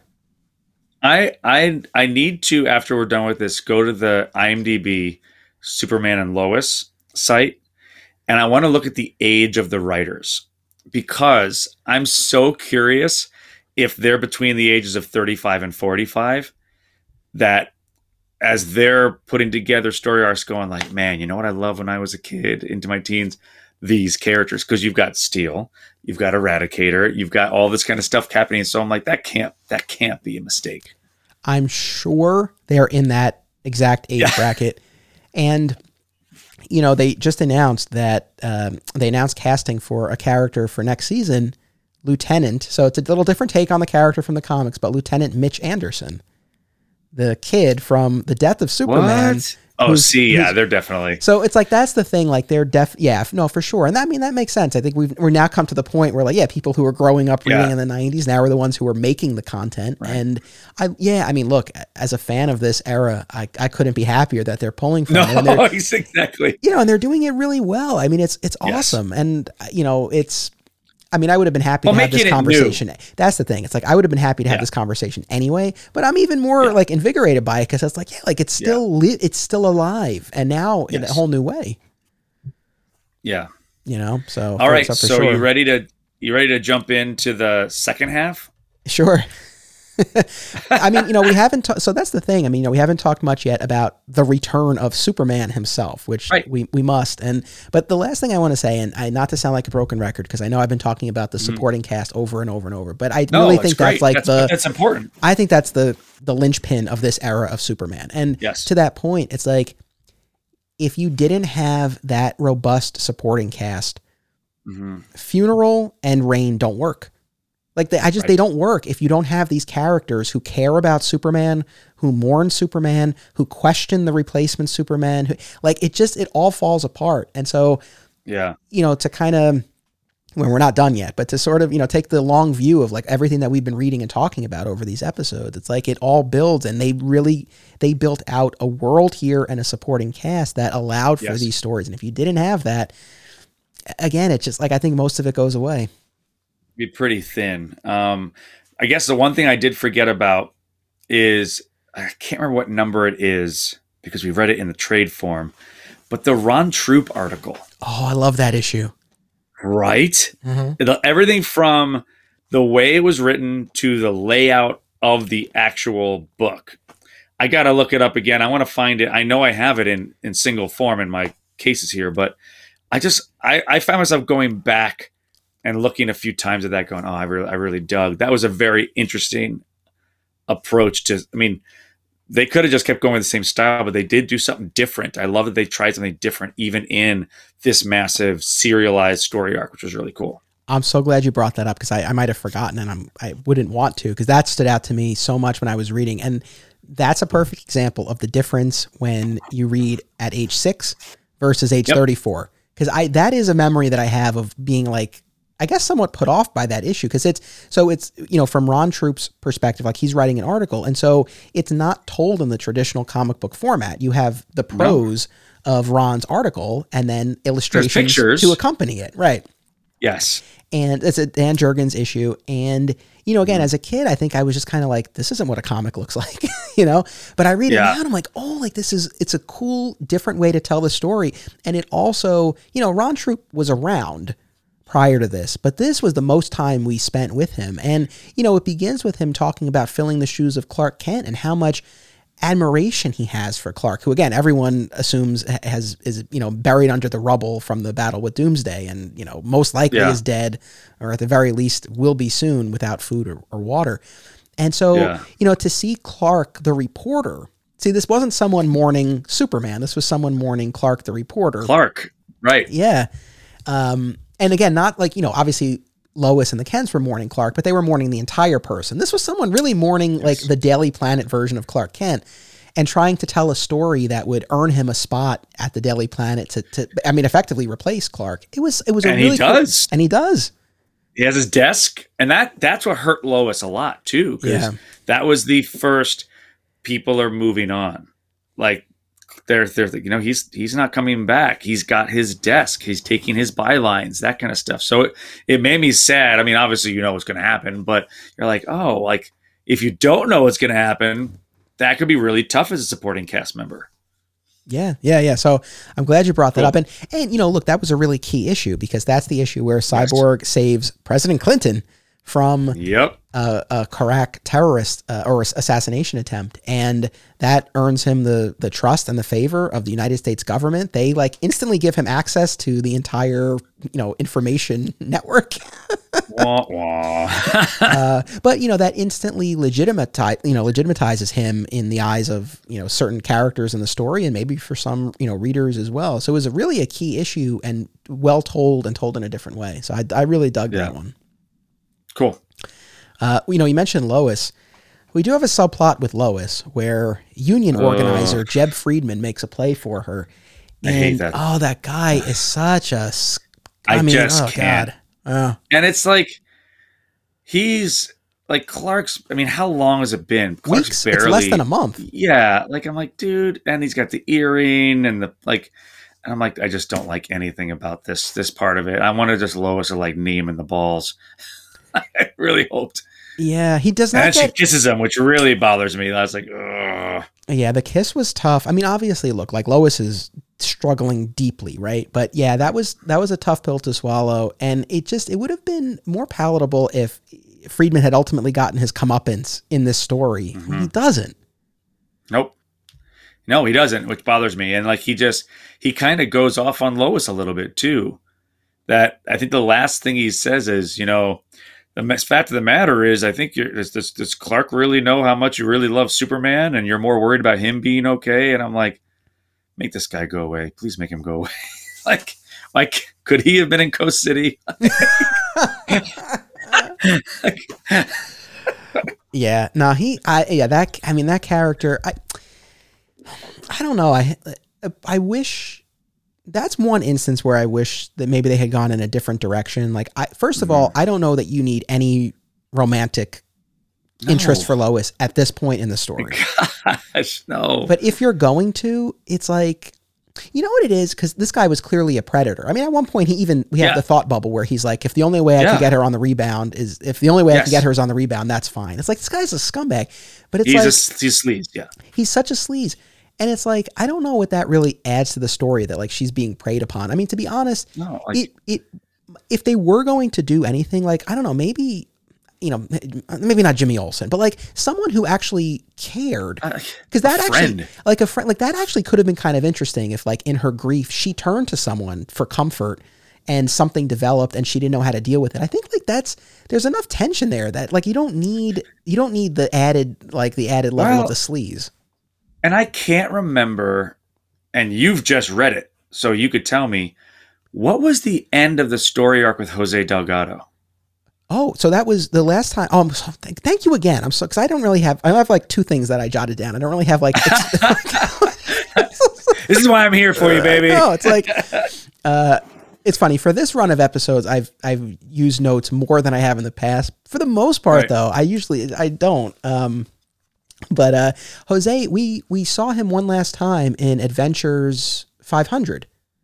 Okay. I believe that was in the you know the anniversary issue, Ordway's final uh, issue on Adventures, Oh. where um, he has returned to his vigilante crime fighting ways, but he's like really kind of gone off the deep end and is is violent, and he's now the Oh. the target of Inspector Bill Henderson, Oh, okay. and he ultimately leaves town.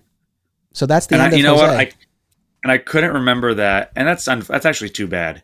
Yes, because Marv and Jerry created that character, and I would have liked, especially as a really important like Hispanic character, also, like don't let him end that way. But what I was thinking was, wouldn't it have been nicer for Jose to come back in town to be a friend to Lois? yes, Like that would have been like, oh, that is a person that there's a history. It'd be cool for the readers. We know there's not going to be something romantic. They've already gone down that path. She really just needed a friend and not this freaking loser Jeb. And like I I kept going like, why wasn't this Jose? This would have been such a better choice. yeah. I because you know it's like. and I don't know. Now, I'll- again, devil's advocate. I mean, I wonder if the Right. idea with maybe they were maybe the creators again why they felt they needed to do this at all i don't really know i mean i felt like otherwise they really did a great job of depicting lois's grief and there was enough there Yeah.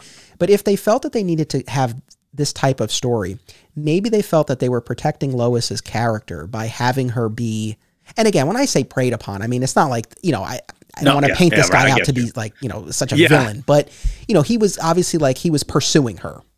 He was pursuing Mm-hmm. her. Um, Yeah. And again, his intentions weren't like, oh, I really want to comfort her. His intentions were like, oh, she's available. Oh. I'm going to make my play.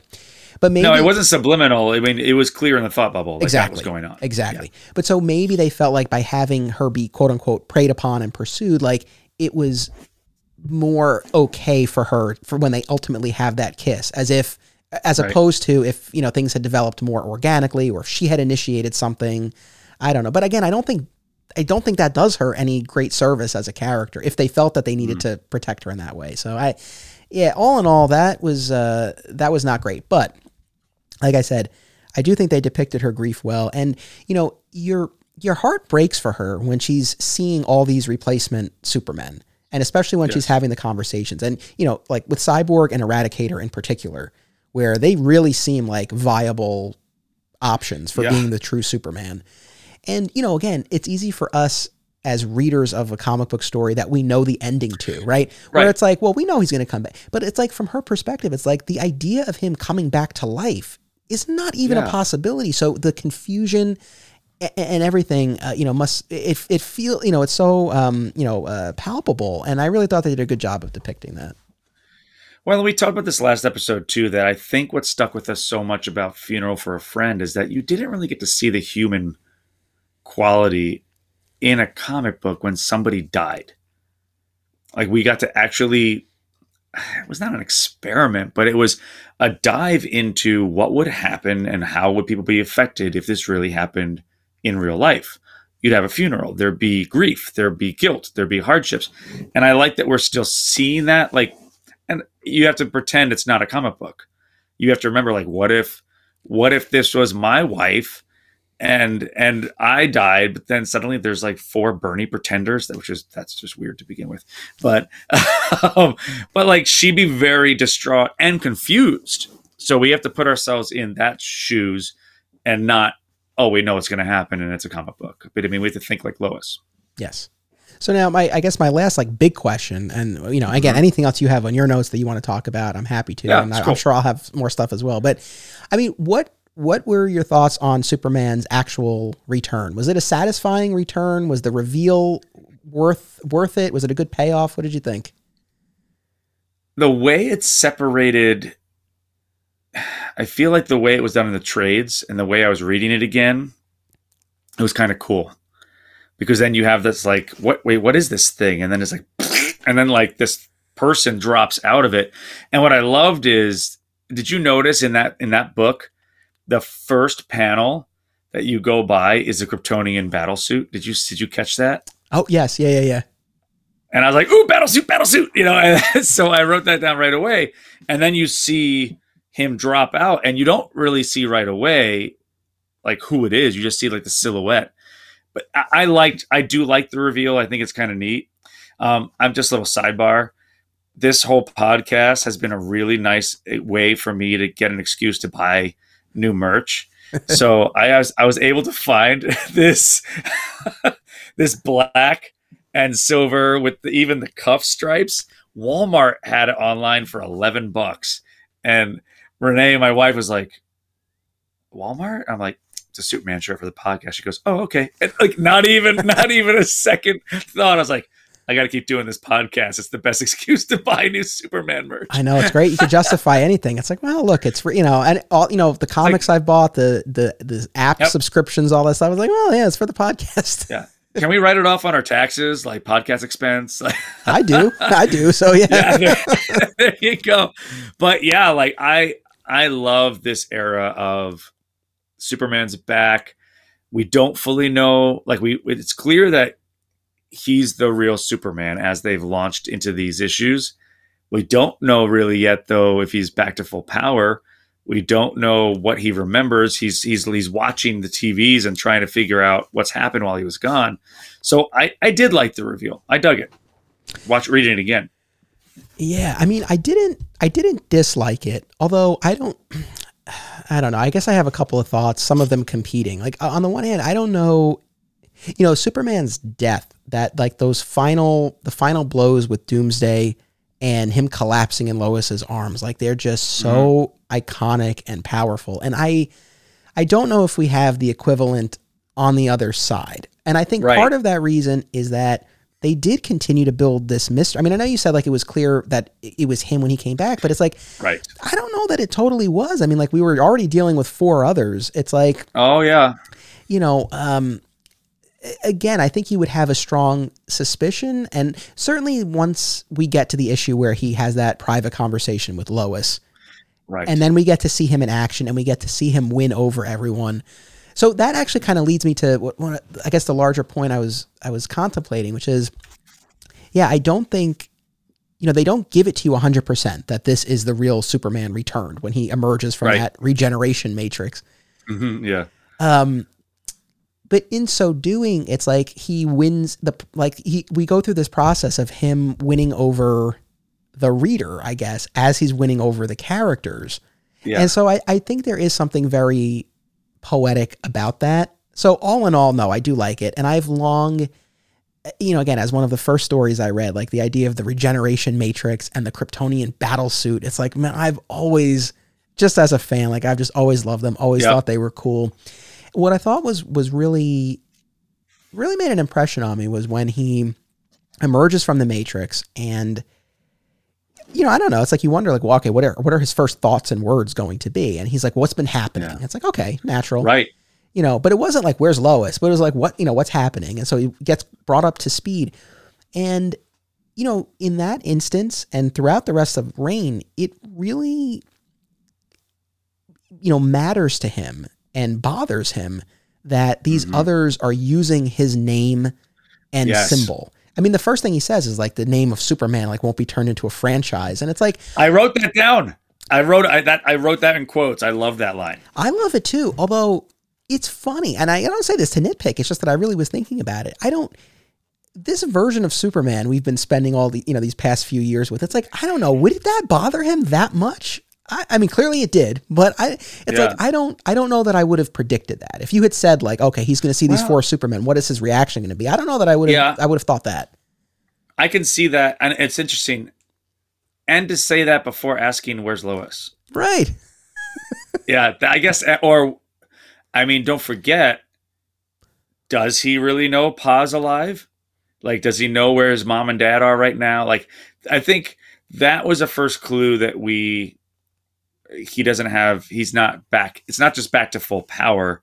It's back to like he gets popped out of the egg carton and and he and he doesn't really know who he fully is but he that's why he say like tell me what's going on where am i Yeah. he's in a haze and then all the robots are kind of helping back to to figure out what's going on And the fact yeah. that yeah, and that he's in the fortress, like I'm sure that plays into it. I mean, if he had woken up on the farm, you know, maybe his Right. initial thoughts would have been different. I- So yeah, I mean, from a psychological perspective, like it, it is really interesting. Um, you know, when he comes out of the Matrix, he has the um, it is a black suit, but he also has those like Mhm. Kryptonian beads on it. He would Right. eventually change into the the sleek black suit that has now become you know synonymous with the the reign of the Superman. yeah Uh, are you a fan of the black suit? I guess I I mean, black judging suit. by the shirt you're wearing. I will. I I've got the Superman. I've got a figure. I, I we'll talk about that too, real fast in a little bit. But I've got the figure from like 1996, I think, or when they had a toy line. hmm When Hunter Prey came out, they did some great merchandise, which I bought the hell out of, and my daughters played with it even still when they were born. But um, there's a Kryptonian battlesuit toy. Oh, I had That- that. I had that. Yeah, yeah. yeah. Oh yes, it's so great. Like, and I, I think we still have it in the house somewhere. But uh, yeah, I, any any any black suit. I just picked up the Henry Cavill black suit action figure that just came out. I'm like, yep, that's mine. That's automatic. That's what I'm wearing right now. Is the Henry Cavill uh, black suit? I saw that. Superman. I love it. I just I don't know why it's just so slick, and it also makes me harken back to this time. That it just it's like a memory. Yeah, I mean that's the thing. You know, the the red and blue costume is so. I mean, it's it is like it's like it's iconic. Yet this, there's something about the black suit, and you know when uh when when Ken was on the show and we were talking about Zack Snyder's Justice League, we were talking about you know whether we like the black suit with the cape or not, which we get Oh. in the movie. And I get like what I I don't. You don't like the cape? I don't like the cape. No, Why? that's just that's just me. I don't know. I I think just the silver and black comes off a little more badass for some reason to me. Like a little more like you can't get rid of me. I'm jacked. I'm gonna mess you up. Uh, the cape I love. The cape comes off to me as like regal, or like uh, iconic with the original suit. I kind of like that there's no cape with this one because it, it, it creates a difference between the two suit and that's just me dude. You can like you can love it. No that's the thing. Like i he, i mean i liked i liked seeing it in motion in the movie. I thought it was really cool but oh. what i what i had said and it, it does hold true is that i feel like with the cape then it's it's just a black version of the costume. Mm-hmm. without the cape it like then it really does become something a little bit different to your point. So uh, right. yeah i mean I, I, you know i love the black suit. Uh, you know uh, uh, you know, again, I think it was quite fitting that by the end of the story, he is back in the red and blue duds that that mm-hmm. Supergirl uh, is able to create for him with a telekinetic realignment of yeah. the, the, clothing that he's wearing, the tatters that he's wearing. But uh, yeah, that was not my favorite moment. no. So again, I think as just in terms of bringing the story full circle, I think putting him back in the costume yeah. made sense. But there, you know, there's a part of me that's like, yeah, it kind of would have been cool. And look, in Zack Snyder's Justice League, like he ends the movie with him still in the black costume. So I don't yeah. know. It might have been interesting to see the black costume play out a little bit longer, especially if they kind of wanted to play around with this idea of like, well, he's not quite. I mean, they went with the long hair, but yeah. keeping him in the black suit might have, you know, they might have been able to do a little bit more of like, look, he's he's different now. Right. Yeah, it's so funny to me that like that stuck with me forever. That the anytime I see black, black and silver Superman, any figure is like, oh, mine. Like yeah.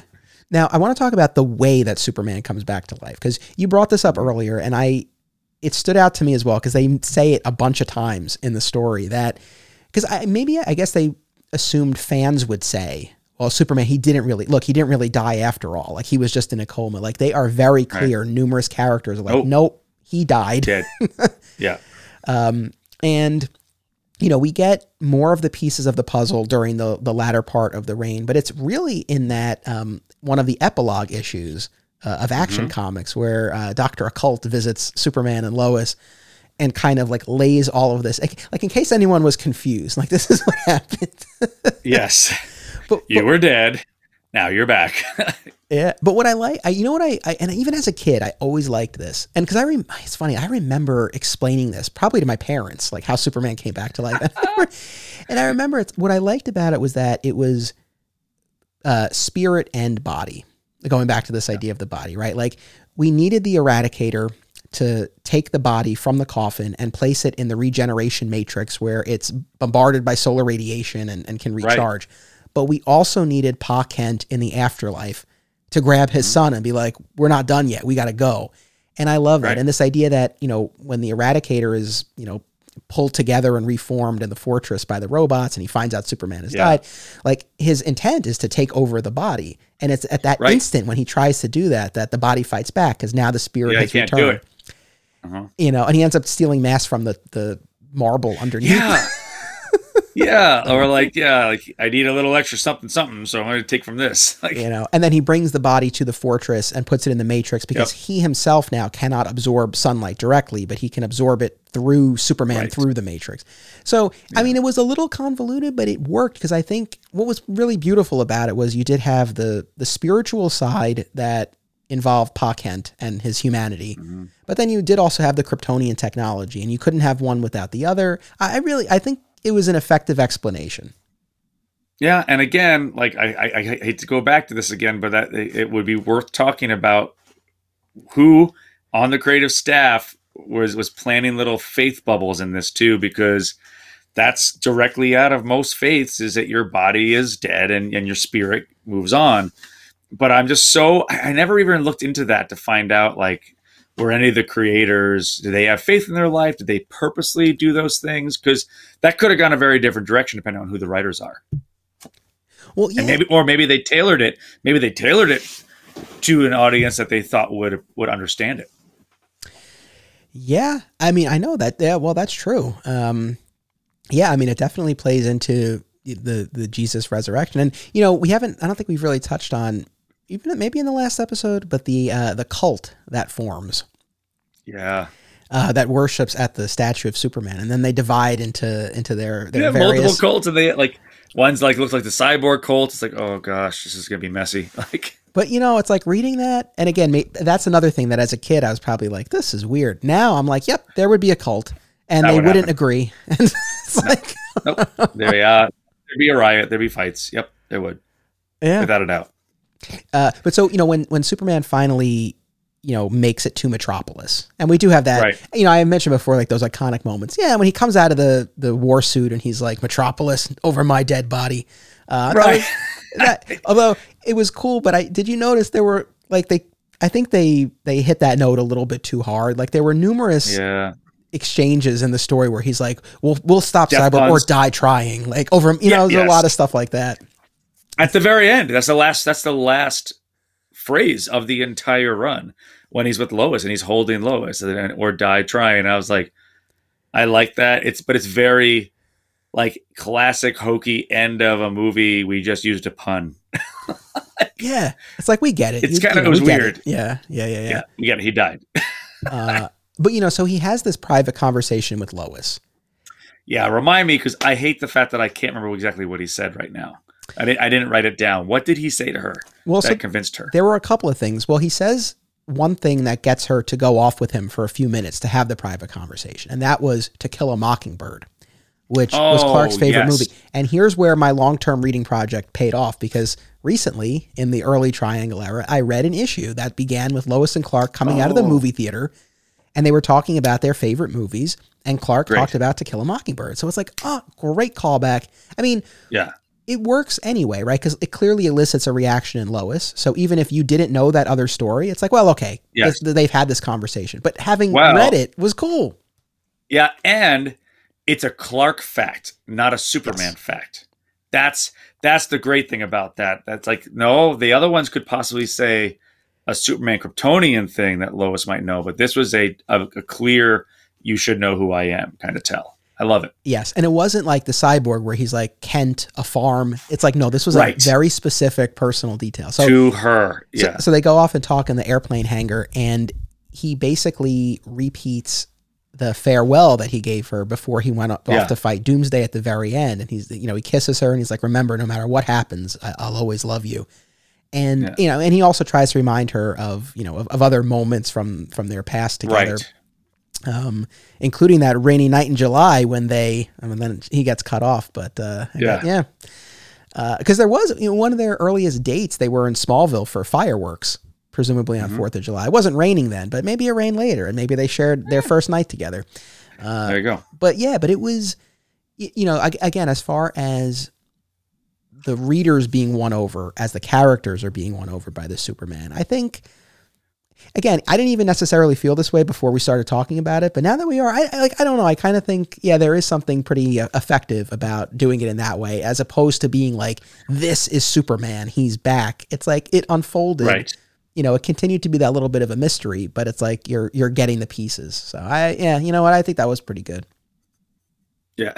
like you change your mind in the last 30 minutes. That's good. Yeah. Hey, That's good. that's why we're that's, here. that's man. why we do this. That's why we talk, man. It's great. Um, I'm trying to think what else really stood out about the return that, that I was like, oh, we got to talk about this. Um, well, there's a Supergirl side of things. Let's touch on that really fast. Where Supergirl has been asking for as long as basically Doomsday showed up, how she can help, and has been treated like garbage by Lex. And basically, she's we find that she sneaks off and she's invisible like and helping even when they don't realize it. And if you do go back there are a few of the first moments you notice where there are things that bounce off of nothing and you don't understand what happened. But I, I do like that reveal and i think that was awesome that how they continue to use her or slash matrix throughout until the very end. I don't love the costume like t- uh, suddenly she can make she's a telekinetic tailor i don't get how that worked. But everything else, I really liked how they made her part of the story again as part of the Superman family. Yeah, I'm glad you you brought her up. You know, the the relationship with Lex is you know icky at best, and like Yeah, you know really. Well, you know, it's I don't say problematic in the sense of like you know, uh, viewing it through a modern lens. I mean, I think even then, reading it, it's like, you know, this is clearly Right. meant to show he's not treating her well. Uh, You know, again, though, I don't know that that does her character a lot of favors, that she puts up with it. And part of me wonders, Right. it's like, you know, we know Lex is evil. Might it might it have been more interesting if like he actually did care for her and actually Right. treated her well? Like that would have shown a different side of the character. I don't know that he was necessarily capable of it, but I don't know. I mean, it's because it's tough to see her you know t- take the the abuse the verbal you know not not even abuse but i mean he really keeps her under his control and it is kind of tough to see that and for the character to put up with that Well, and keep in mind that's not Supergirl. Like the the Matrix character itself is damaged to begin with. Like it was already kind of mentally damaged, had to kind of reboot and relearn a lot of stuff with the Kents, and they kind of treat her like a stepdaughter. But so she was already kind of going into this relationship with him kind of damaged to begin with. But I do like that she ultimately said, "No, you know what? I need to go help." And she wasn't really part of the reign of the like of the of the group, but she then is what helps finish finish the whole thing, which is cool.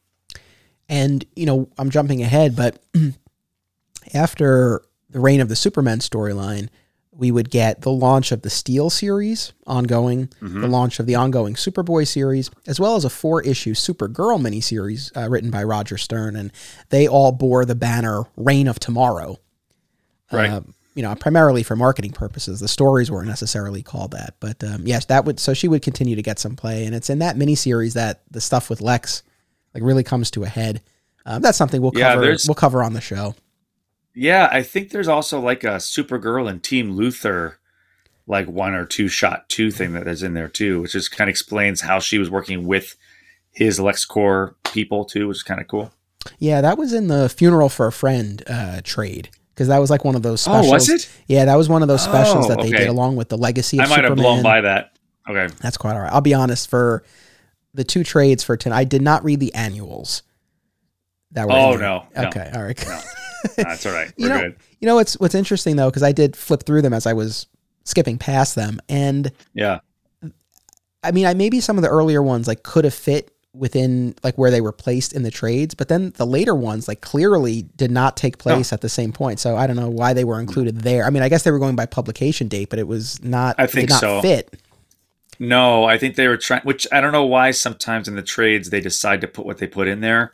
Maybe as a bonus to make you buy the trade in some cases, like, oh, this isn't publicated anywhere else, so let's put it in this. I don't know. It's kind of it's kind of a weird diversion. That's why I was like, flip, flip, flip. No. Like, Yeah. Well, and to, and I think that's though to the credit of the Superman creators with Reign. It's like again, Right. man, it, like you were re- you were in it and you really want it really was a page turner. You wanted to see what happened Yeah. next. I mean, again, even reading it now, knowing what happens, I was still like pretty riveted oh. by it. Oh. Yes. And you know, kind of on that note, one thing that I that did strike me was you know, I mean, death was was its own thing as as we talked about, but you know, the supporting cast was still there to try to lend a hand wherever they could, and of course, you know, it was still a Superman story, you know, so it Right. still felt in keeping with, you know, the the the era that we had been, you know, uh, working with. And Funeral for a Friend, similarly, because it was really seen through the eyes of all of these supporting cast members we had spent so much time with.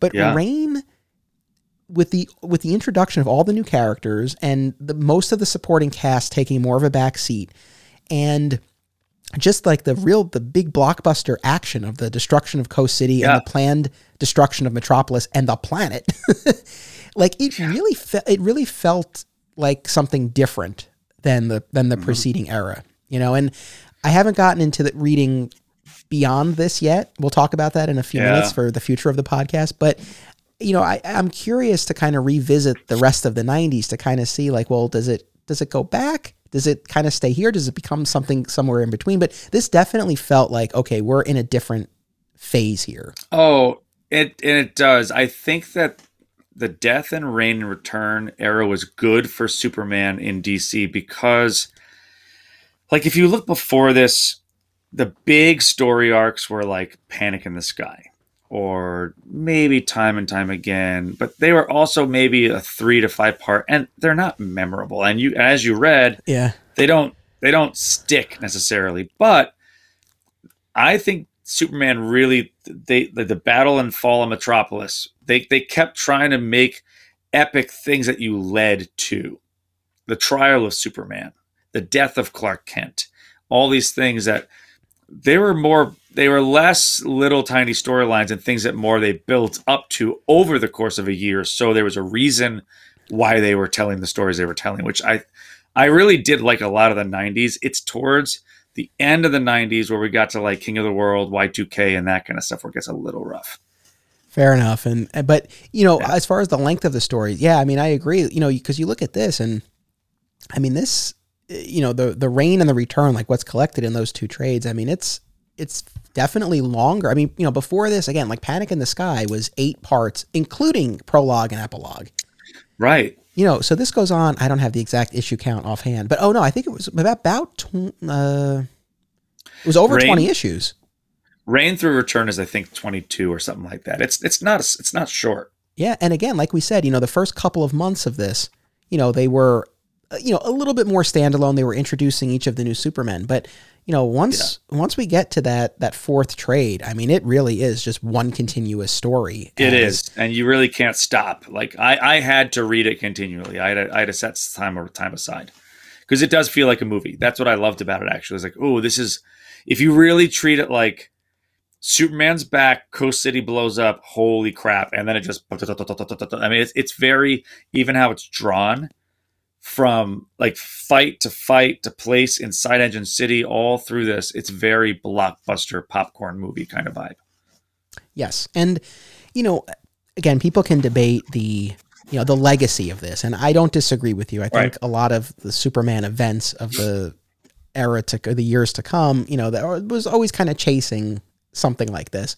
Yes. But if we really just look at this within the context of what we've been talking about, I mean, I think it works great. Like we said before, like this trilogy of Death, Funeral, and, and Reign, they each have their own style and their own tone yeah. and their own objectives, and they accomplish them each in their own way, but very effectively. I, so, uh, looking at it in a vacuum, like it is, it is a. I do genuinely think it's a fitting conclusion to the story that began with the death. Yeah, I have having read so much still since then and going back and reading all the way through. I mean, I've read everything since the Byrne era all the way through at one point in time and reviewed it.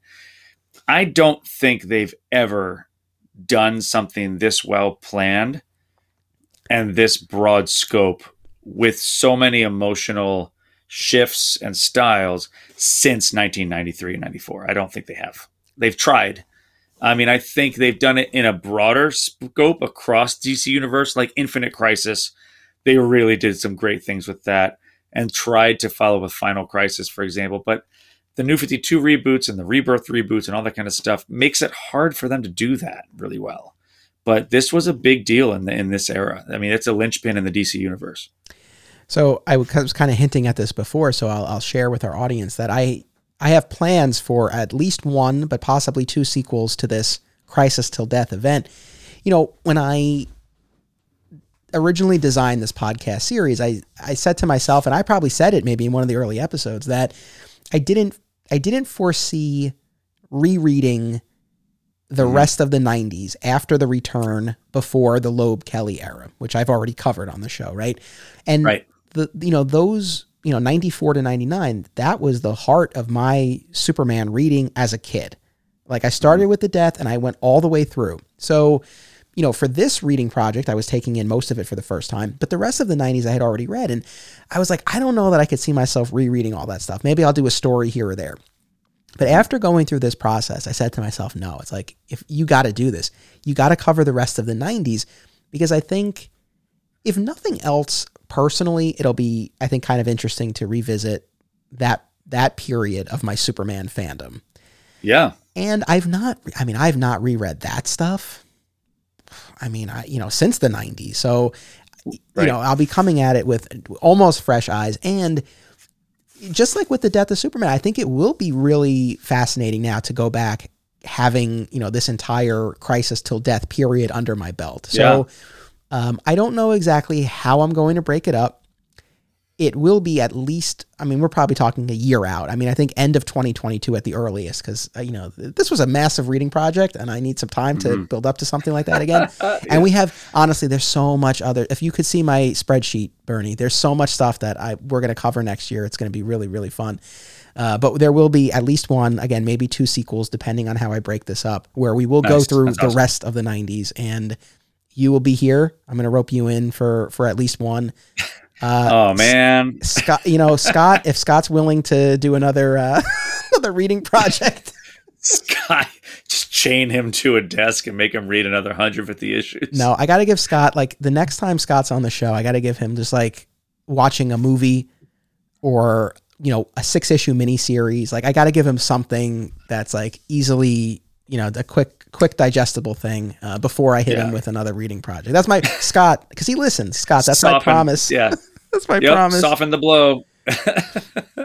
I there's I have there's at least one more big thing that I wanted to ask you about Okay. the, the return of Superman and the final confrontation with uh, between Superman and Cyborg. First of all, I gotta say, and I've loved this as a kid. From when I read this as a kid, it's one of those scenes that always stood with me. But that final confrontation after Is it the jaw? it's no, not necessarily. Wait, what are you talking? What are you referring to? When he when he cracks his jaw right off when he Oh, When well, when ki- kind of close to that. So Yeah. you know, it's after uh, you know Cyborg has fired the Kryptonian uh, the kryptonite cannon, right? And the energy has Right. passed through Eradicator, right? And now we have this kryptonite dust obscuring everything, Yeah. and we just see the shadow or the silhouette of Superman, you know, obscured by this by the smoke. And he says, like, you killed millions, and you did it wearing my symbol, using my name. And you know, he- he's like, "This is your doomsday," and it's just this it. moment of triumph. Uh, it I, I loved that. I loved him reclaiming the name, reclaiming the symbol. Again, like I said, I don't know going into this if I would have really pegged this version of Superman as caring quite so much, but it was it I mean it was definitely fitting and it was appropriate and it was nice to see like that this what he had built mattered so much to him. right. Um, the thing I wanted to ask you though was S- Superman punches Cyborg through the chest and vibrates Yes.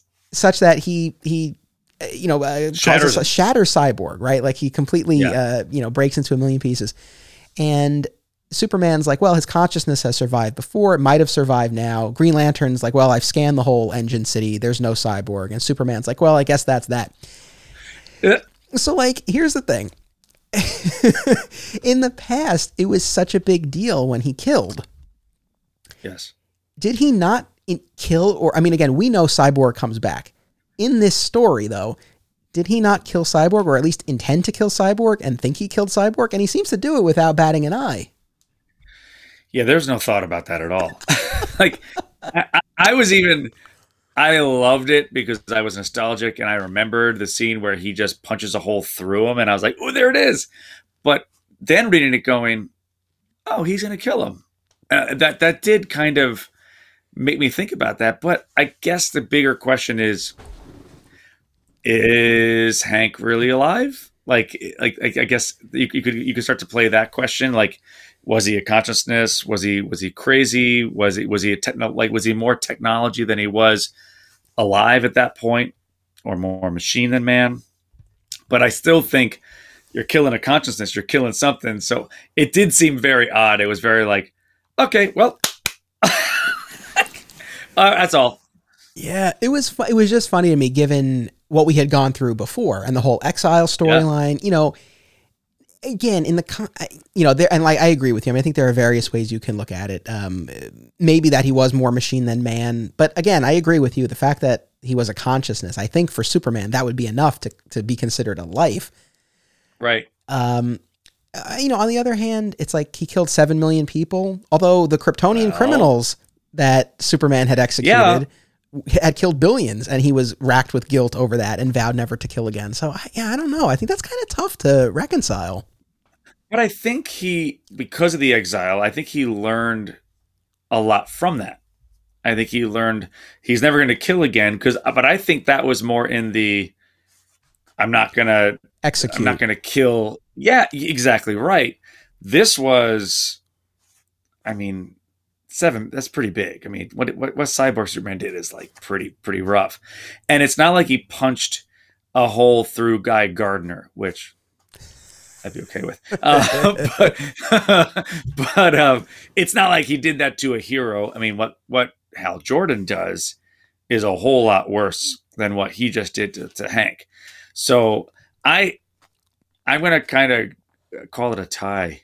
Like I guess like I agree, but I'm not as upset about it that I, think we need to be. Yeah, no, I mean, like in the end, I'm not upset about it. I mean, we, uh, we've talked about this before about Superman Yeah. killing, and honestly, Right. for myself, I, you know, I don't think it should ever be his first choice. I don't think it's something he's you know going to jump to. But if he's in a situation where he feels like it's appropriate, I'm not like, oh no, he can't kill under any circumstances. And I think this is a circumstance he was justified. I just think Right. it was odd not to really acknowledge it. No, it was like literally two panels. It was it, was like how like Hal has like the Ghostbusters like EKG that's like, uh no, no, we're good. And then oh okay, next what's next? I'll make you a new suit. Here you go. You know, and, then- and that's it. Like we just moved on from the fact. yeah, Um, I, I I do think though, like we have to kind of consistently weigh too. It's very much the conversation we've had about Zod. If he didn't kill Zod, what would Zod do? right. If he didn't kill Cyborg Hank, what would he do? Like if he already did Coast City, what would be next? Like, and like what would be more guilt? Having him do something again when you have the chance, or taking him out. So, yeah, I'm, I'm kind of with you on that one. For me, uh, Cyborg kind of falls not totally into the Doomsday category, but like real close. Where I think the reveal that you know the Cyborg Superman is actually Hank Henshaw. He's subjugated Mongul and War World, and he destroys Coast City. It's one of those things where it's like I don't know that subsequent Cyborg stories have really No, done much more. I think repositioning him as more of a Green Lantern slash DCU villain has worked better. Yeah. But as far as the, because again, I mean, I remember throughout the '90s Cyborg coming back. I, I I'll let you know when I reread them uh, down the line. But it's like my memory is that none of them really kind of lived up to this moment. No, it was more to sell books. Honestly, it was like, oh, he's back, like, and you want to find out what's going on. But it was never the same kind of content.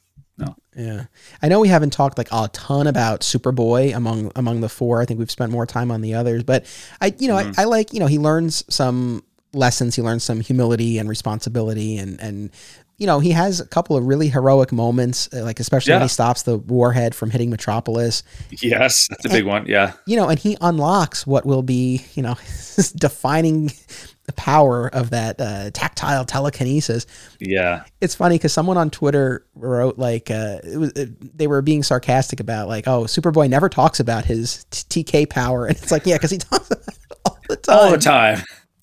But this was him just I- I figuring it actually- out. You know, and I feel like we, of the four, he grew the less, or grew the least, rather. I mean, at the end, it's kind of cool that he's like, no, no, he's Superman, he's the real deal, kind of thing. I don't think we see growth until the end of his Superboy series, and then actually in other books like Titans and other stuff that he becomes a part of. Oh, you mean when Geoff Johns um, just gives him like a trans uh, personality transplant and he's just written much, completely differently? Yeah. Anyway, Yeah. wow. How do you really feel? you know, I, I I I don't know. You know, when it comes to Geoff Johns, there's a lot that I've read of his that I loved and that I think would hold Yeah. up upon reread. His Flash run, his JSA stuff, Oh. his Green Lantern Rebirth. Yep. There's there's a lot of stuff. I just bought Flash Rebirth. I never, I never, I've never read it actually, so I'm, I'm going to read it. Uh, but uh, I don't know. I don't really quite love his his Superman. The Superboy thing. You know, again, I, I I will- I will give it a reread. But yeah, I feel like between the end of the Superboy series and Young Justice, and then Teen Titans, you know, we see a very different version of the character. And you can argue Right. that well, the character was evolving, growing, maturing, or Right. or he was just you know, but it definitely Or felt like a different character. Yeah. Uh, but anyway, But, that's yeah, a different would- discussion. That's a that's that's another podcast. Um, but yeah, I I'd say the only other thing left. As I was finishing it, I, I love the fact that I, I mean I have multiple versions of stuff in, in trade, Um, and I love when you get to see the covers of everything at a certain point.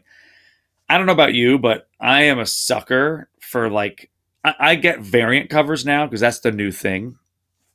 I am such a sucker for anytime they do like a chromium, uh, like like like the the back for good one where you know you see like the metallic cyborg face and Superman flying through it. There's the firework issue of that's all chromium when Superman's back with the long hair, and I think it's uh, God, I think it's Adventures maybe five oh something, you know, Adventures mm-hmm. five oh two or five oh four, but um, yeah, I. Anytime I remember in the '90s, whenever they had a special like foil cover, I was like, "Ooh!" You know, I got really excited. It was just, it was more like a fun walk down memory lane to to look at those again. I hear you. I hear. Yeah, they those never like held as much interest for me, but like I do, I mean, I yeah. do get the appeal. And look, having worked at a comic shop, believe me, I know like I people are really into the the variant covers, so I, I do get it. Right. Even if I don't share it, I do I do appreciate it. No, yeah. Um, we you know we talked about the black suit, but we haven't touched on the mm-hmm. long hair. Are you a fan of the long haired Superman? Well, and it's funny that the pe- people call it the mullet. It's not really. It's no. like it's it's not a mullet. Like it's just long hair. Like just, Wait, I don't mean to interrupt you, but can I just say this? Because I saw someone with a, a tr- like honest to God, a real mullet, true mullet. So, you know, with with the pandemic, like we really only are only doing outdoor stuff, but we try to do as much as we can. and so there was this food truck festival uh, in, in, our area recently, and we went, and it was a lot of fun. Man. And all of a sudden, yeah, we saw this guy and honestly, like at first, we, we, all kind of did like a double take, and it's like, what was it a wig? But no, like this was like a full oh, on, like shit. you don't see that anymore in person. No, like don't. at least in this in this part of the country, I guess. No. But it was like, no, that's a full on. And I said to myself, that's not what Superman had. No, no. And actually, like, if you look at pictures of dudes in that time frame in the like early to mid 90s there was a faction of guys that still did have like big long hair. I mean, depending who the artist was for Superman, they made it a little bit bigger than others. But I, yeah, I, I I'm okay with it. I was okay when it was there, when it wasn't super long. But, when they finally cut it, that was fine. Like I, I'm not. I, I don't have a camp, I guess you could put it. I'm not like, no, long hair is bad. No, I'm okay with that. It's fine. I guess i am I'm, I'm with you. I mean, I guess uh, you know, if the option were long hair blue suit or regular hair black suit, yeah, I probably would have. Oh. I probably would have opted for the latter for a little while. You know. Yeah. Um, yeah, I would. I, I could agree with that. If it was a black suit, I would. I would like the the short hair look. That'd be cool. Yeah, I think I know that would have been cool. But look, this was the choice they made. Like they wanted some visual change. Um, yeah. You know, going back to how it's collected. Uh, yeah, it was cool. Mm-hmm. I like that we got to see all of the covers. I'm also glad that the trade they're all on the app anyway, but I'm glad that the trade right. included a few of the the epilogue issues because they yes. were, you know, again, like we said, like so much. There were some powerful emotional beats in Reign, but a lot of that was was it was action and it was plot. And right. I felt like the epilogue issues really gave us more of that emotion again. I mean, look, the start of that um, adventures, I forget the issue, but the one right after Superman comes back, where yeah, he goes to Lois's one, window. Yeah you know, when he goes to Lois's window and she jumped in, into his arms. Tech, tech, tech, uh, yeah, I mean, come on, was, come on. That's that's how you end the movie, baby. Like that's that's that's exactly how it ends. It was it was really beautiful. Um, and then you know he there's that moment where he teases her when he's in the sh- getting out of the shower and she's recounting yeah. the events and he's like, "What are you talking about, Lois? That was just a dream." I don't know. I mean, that's a reference to Dallas, and I don't think yeah. anyone reading that today is gonna no. is gonna know. No, they won't get it. They won't know. um, I love. We talked about Lex Luthor um, earlier yes. today, so there there's a really cool scene in that where they like Soups has kind of a cool back and forth in the helicopter with Lex. Lex is on like the loudspeaker, and he's like, "Lex, Lex, you don't have to shout. I, I can hear you. Like I'm right here." Um, but then he kind of does call Lex out about how, how we how he treats Supergirl, and and then I forget what Lex calls him, but he says like he he's basically excited that it's the real Soups back, so that he can get back into the business of taking him down himself. Which is again, it, it made total sense what happened when he died. Like I want to know where you are. I've got you here. Now it's I know you're back. and now we're back to our fun little you know brain versus brawn game that we're going to play. So, but I, that's that was my favorite part of the of the epilogue.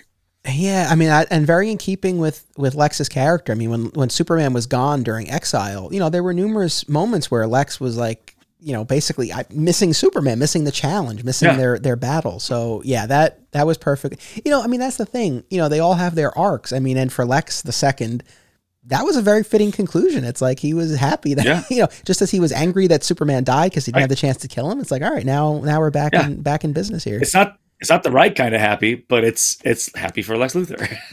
exactly. And I also liked how they resolved Clark's disappearance uh, using uh, yes. uh, Supergirl to pose as Clark being trapped underground. I mean that you know it it it worked. It was a relatively elegant solution to that problem.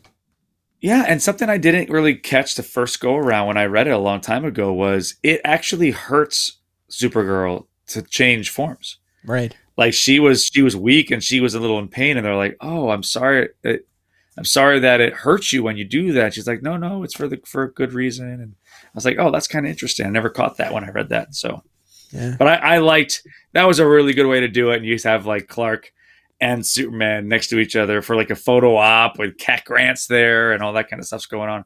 It was a cool way to finish up in the epilogue. Yeah, I mean, look, as far as the secret identity, I think every now and then, if you do something like that, to just kind of be like, okay, look, like we've accounted yep. for how people don't think that yes. they're the same person. It's like, okay, that's that buys you some like that buys you some goodwill for a while on the yeah suspension. Like, look, disbelief. we have we have video footage.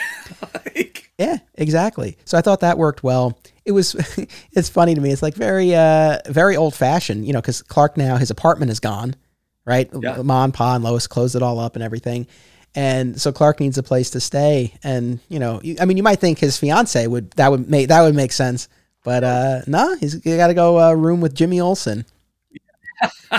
Which isn't that flipped? Because didn't Jimmy have to stay with? Didn't he get evicted or something? Didn't he have to stay with Clark? There was a whole story where uh, it was a running subplot for for quite a while uh, in yeah. in the earlier Triangle era, triangle. Yeah, where, where, Jimmy is he loses his job and is homeless. Uh, Bibbo ends up taking him in.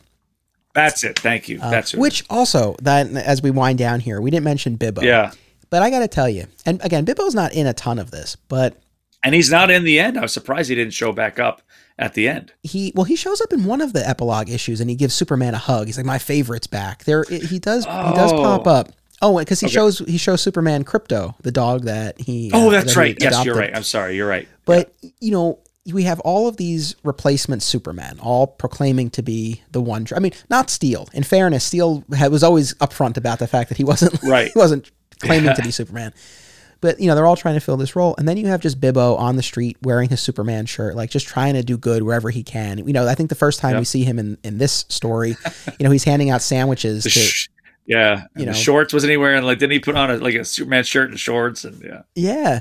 Um, and I feel like you know, for all of the replacement Superman, you know, we, we had the unofficial fifth with Bibbo, and he was, I think, the pure, you know, the truest, purest heart. You know, he was really. Yes. Uh, you know, just just trying to live up to the example of Superman in a way that right. the others, maybe with the exception of Steel, you know, Steel had been saved by Superman and, and was trying to make his life count uh, for mm-hmm. something.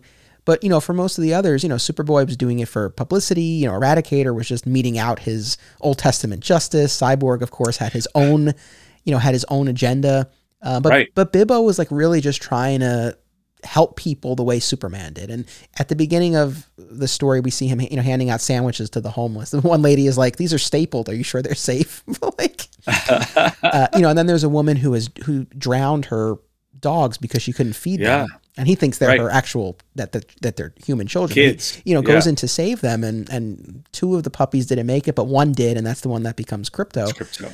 Um, but yeah, it just I, you know again like Bibbo, I'm I'm constantly touched by by Bibbo's pure heart and uh, yeah. uh, and and the goodness and just how he, he, tries to live the example of Superman. So hey, shout out to well, Bibbo Bibbowski.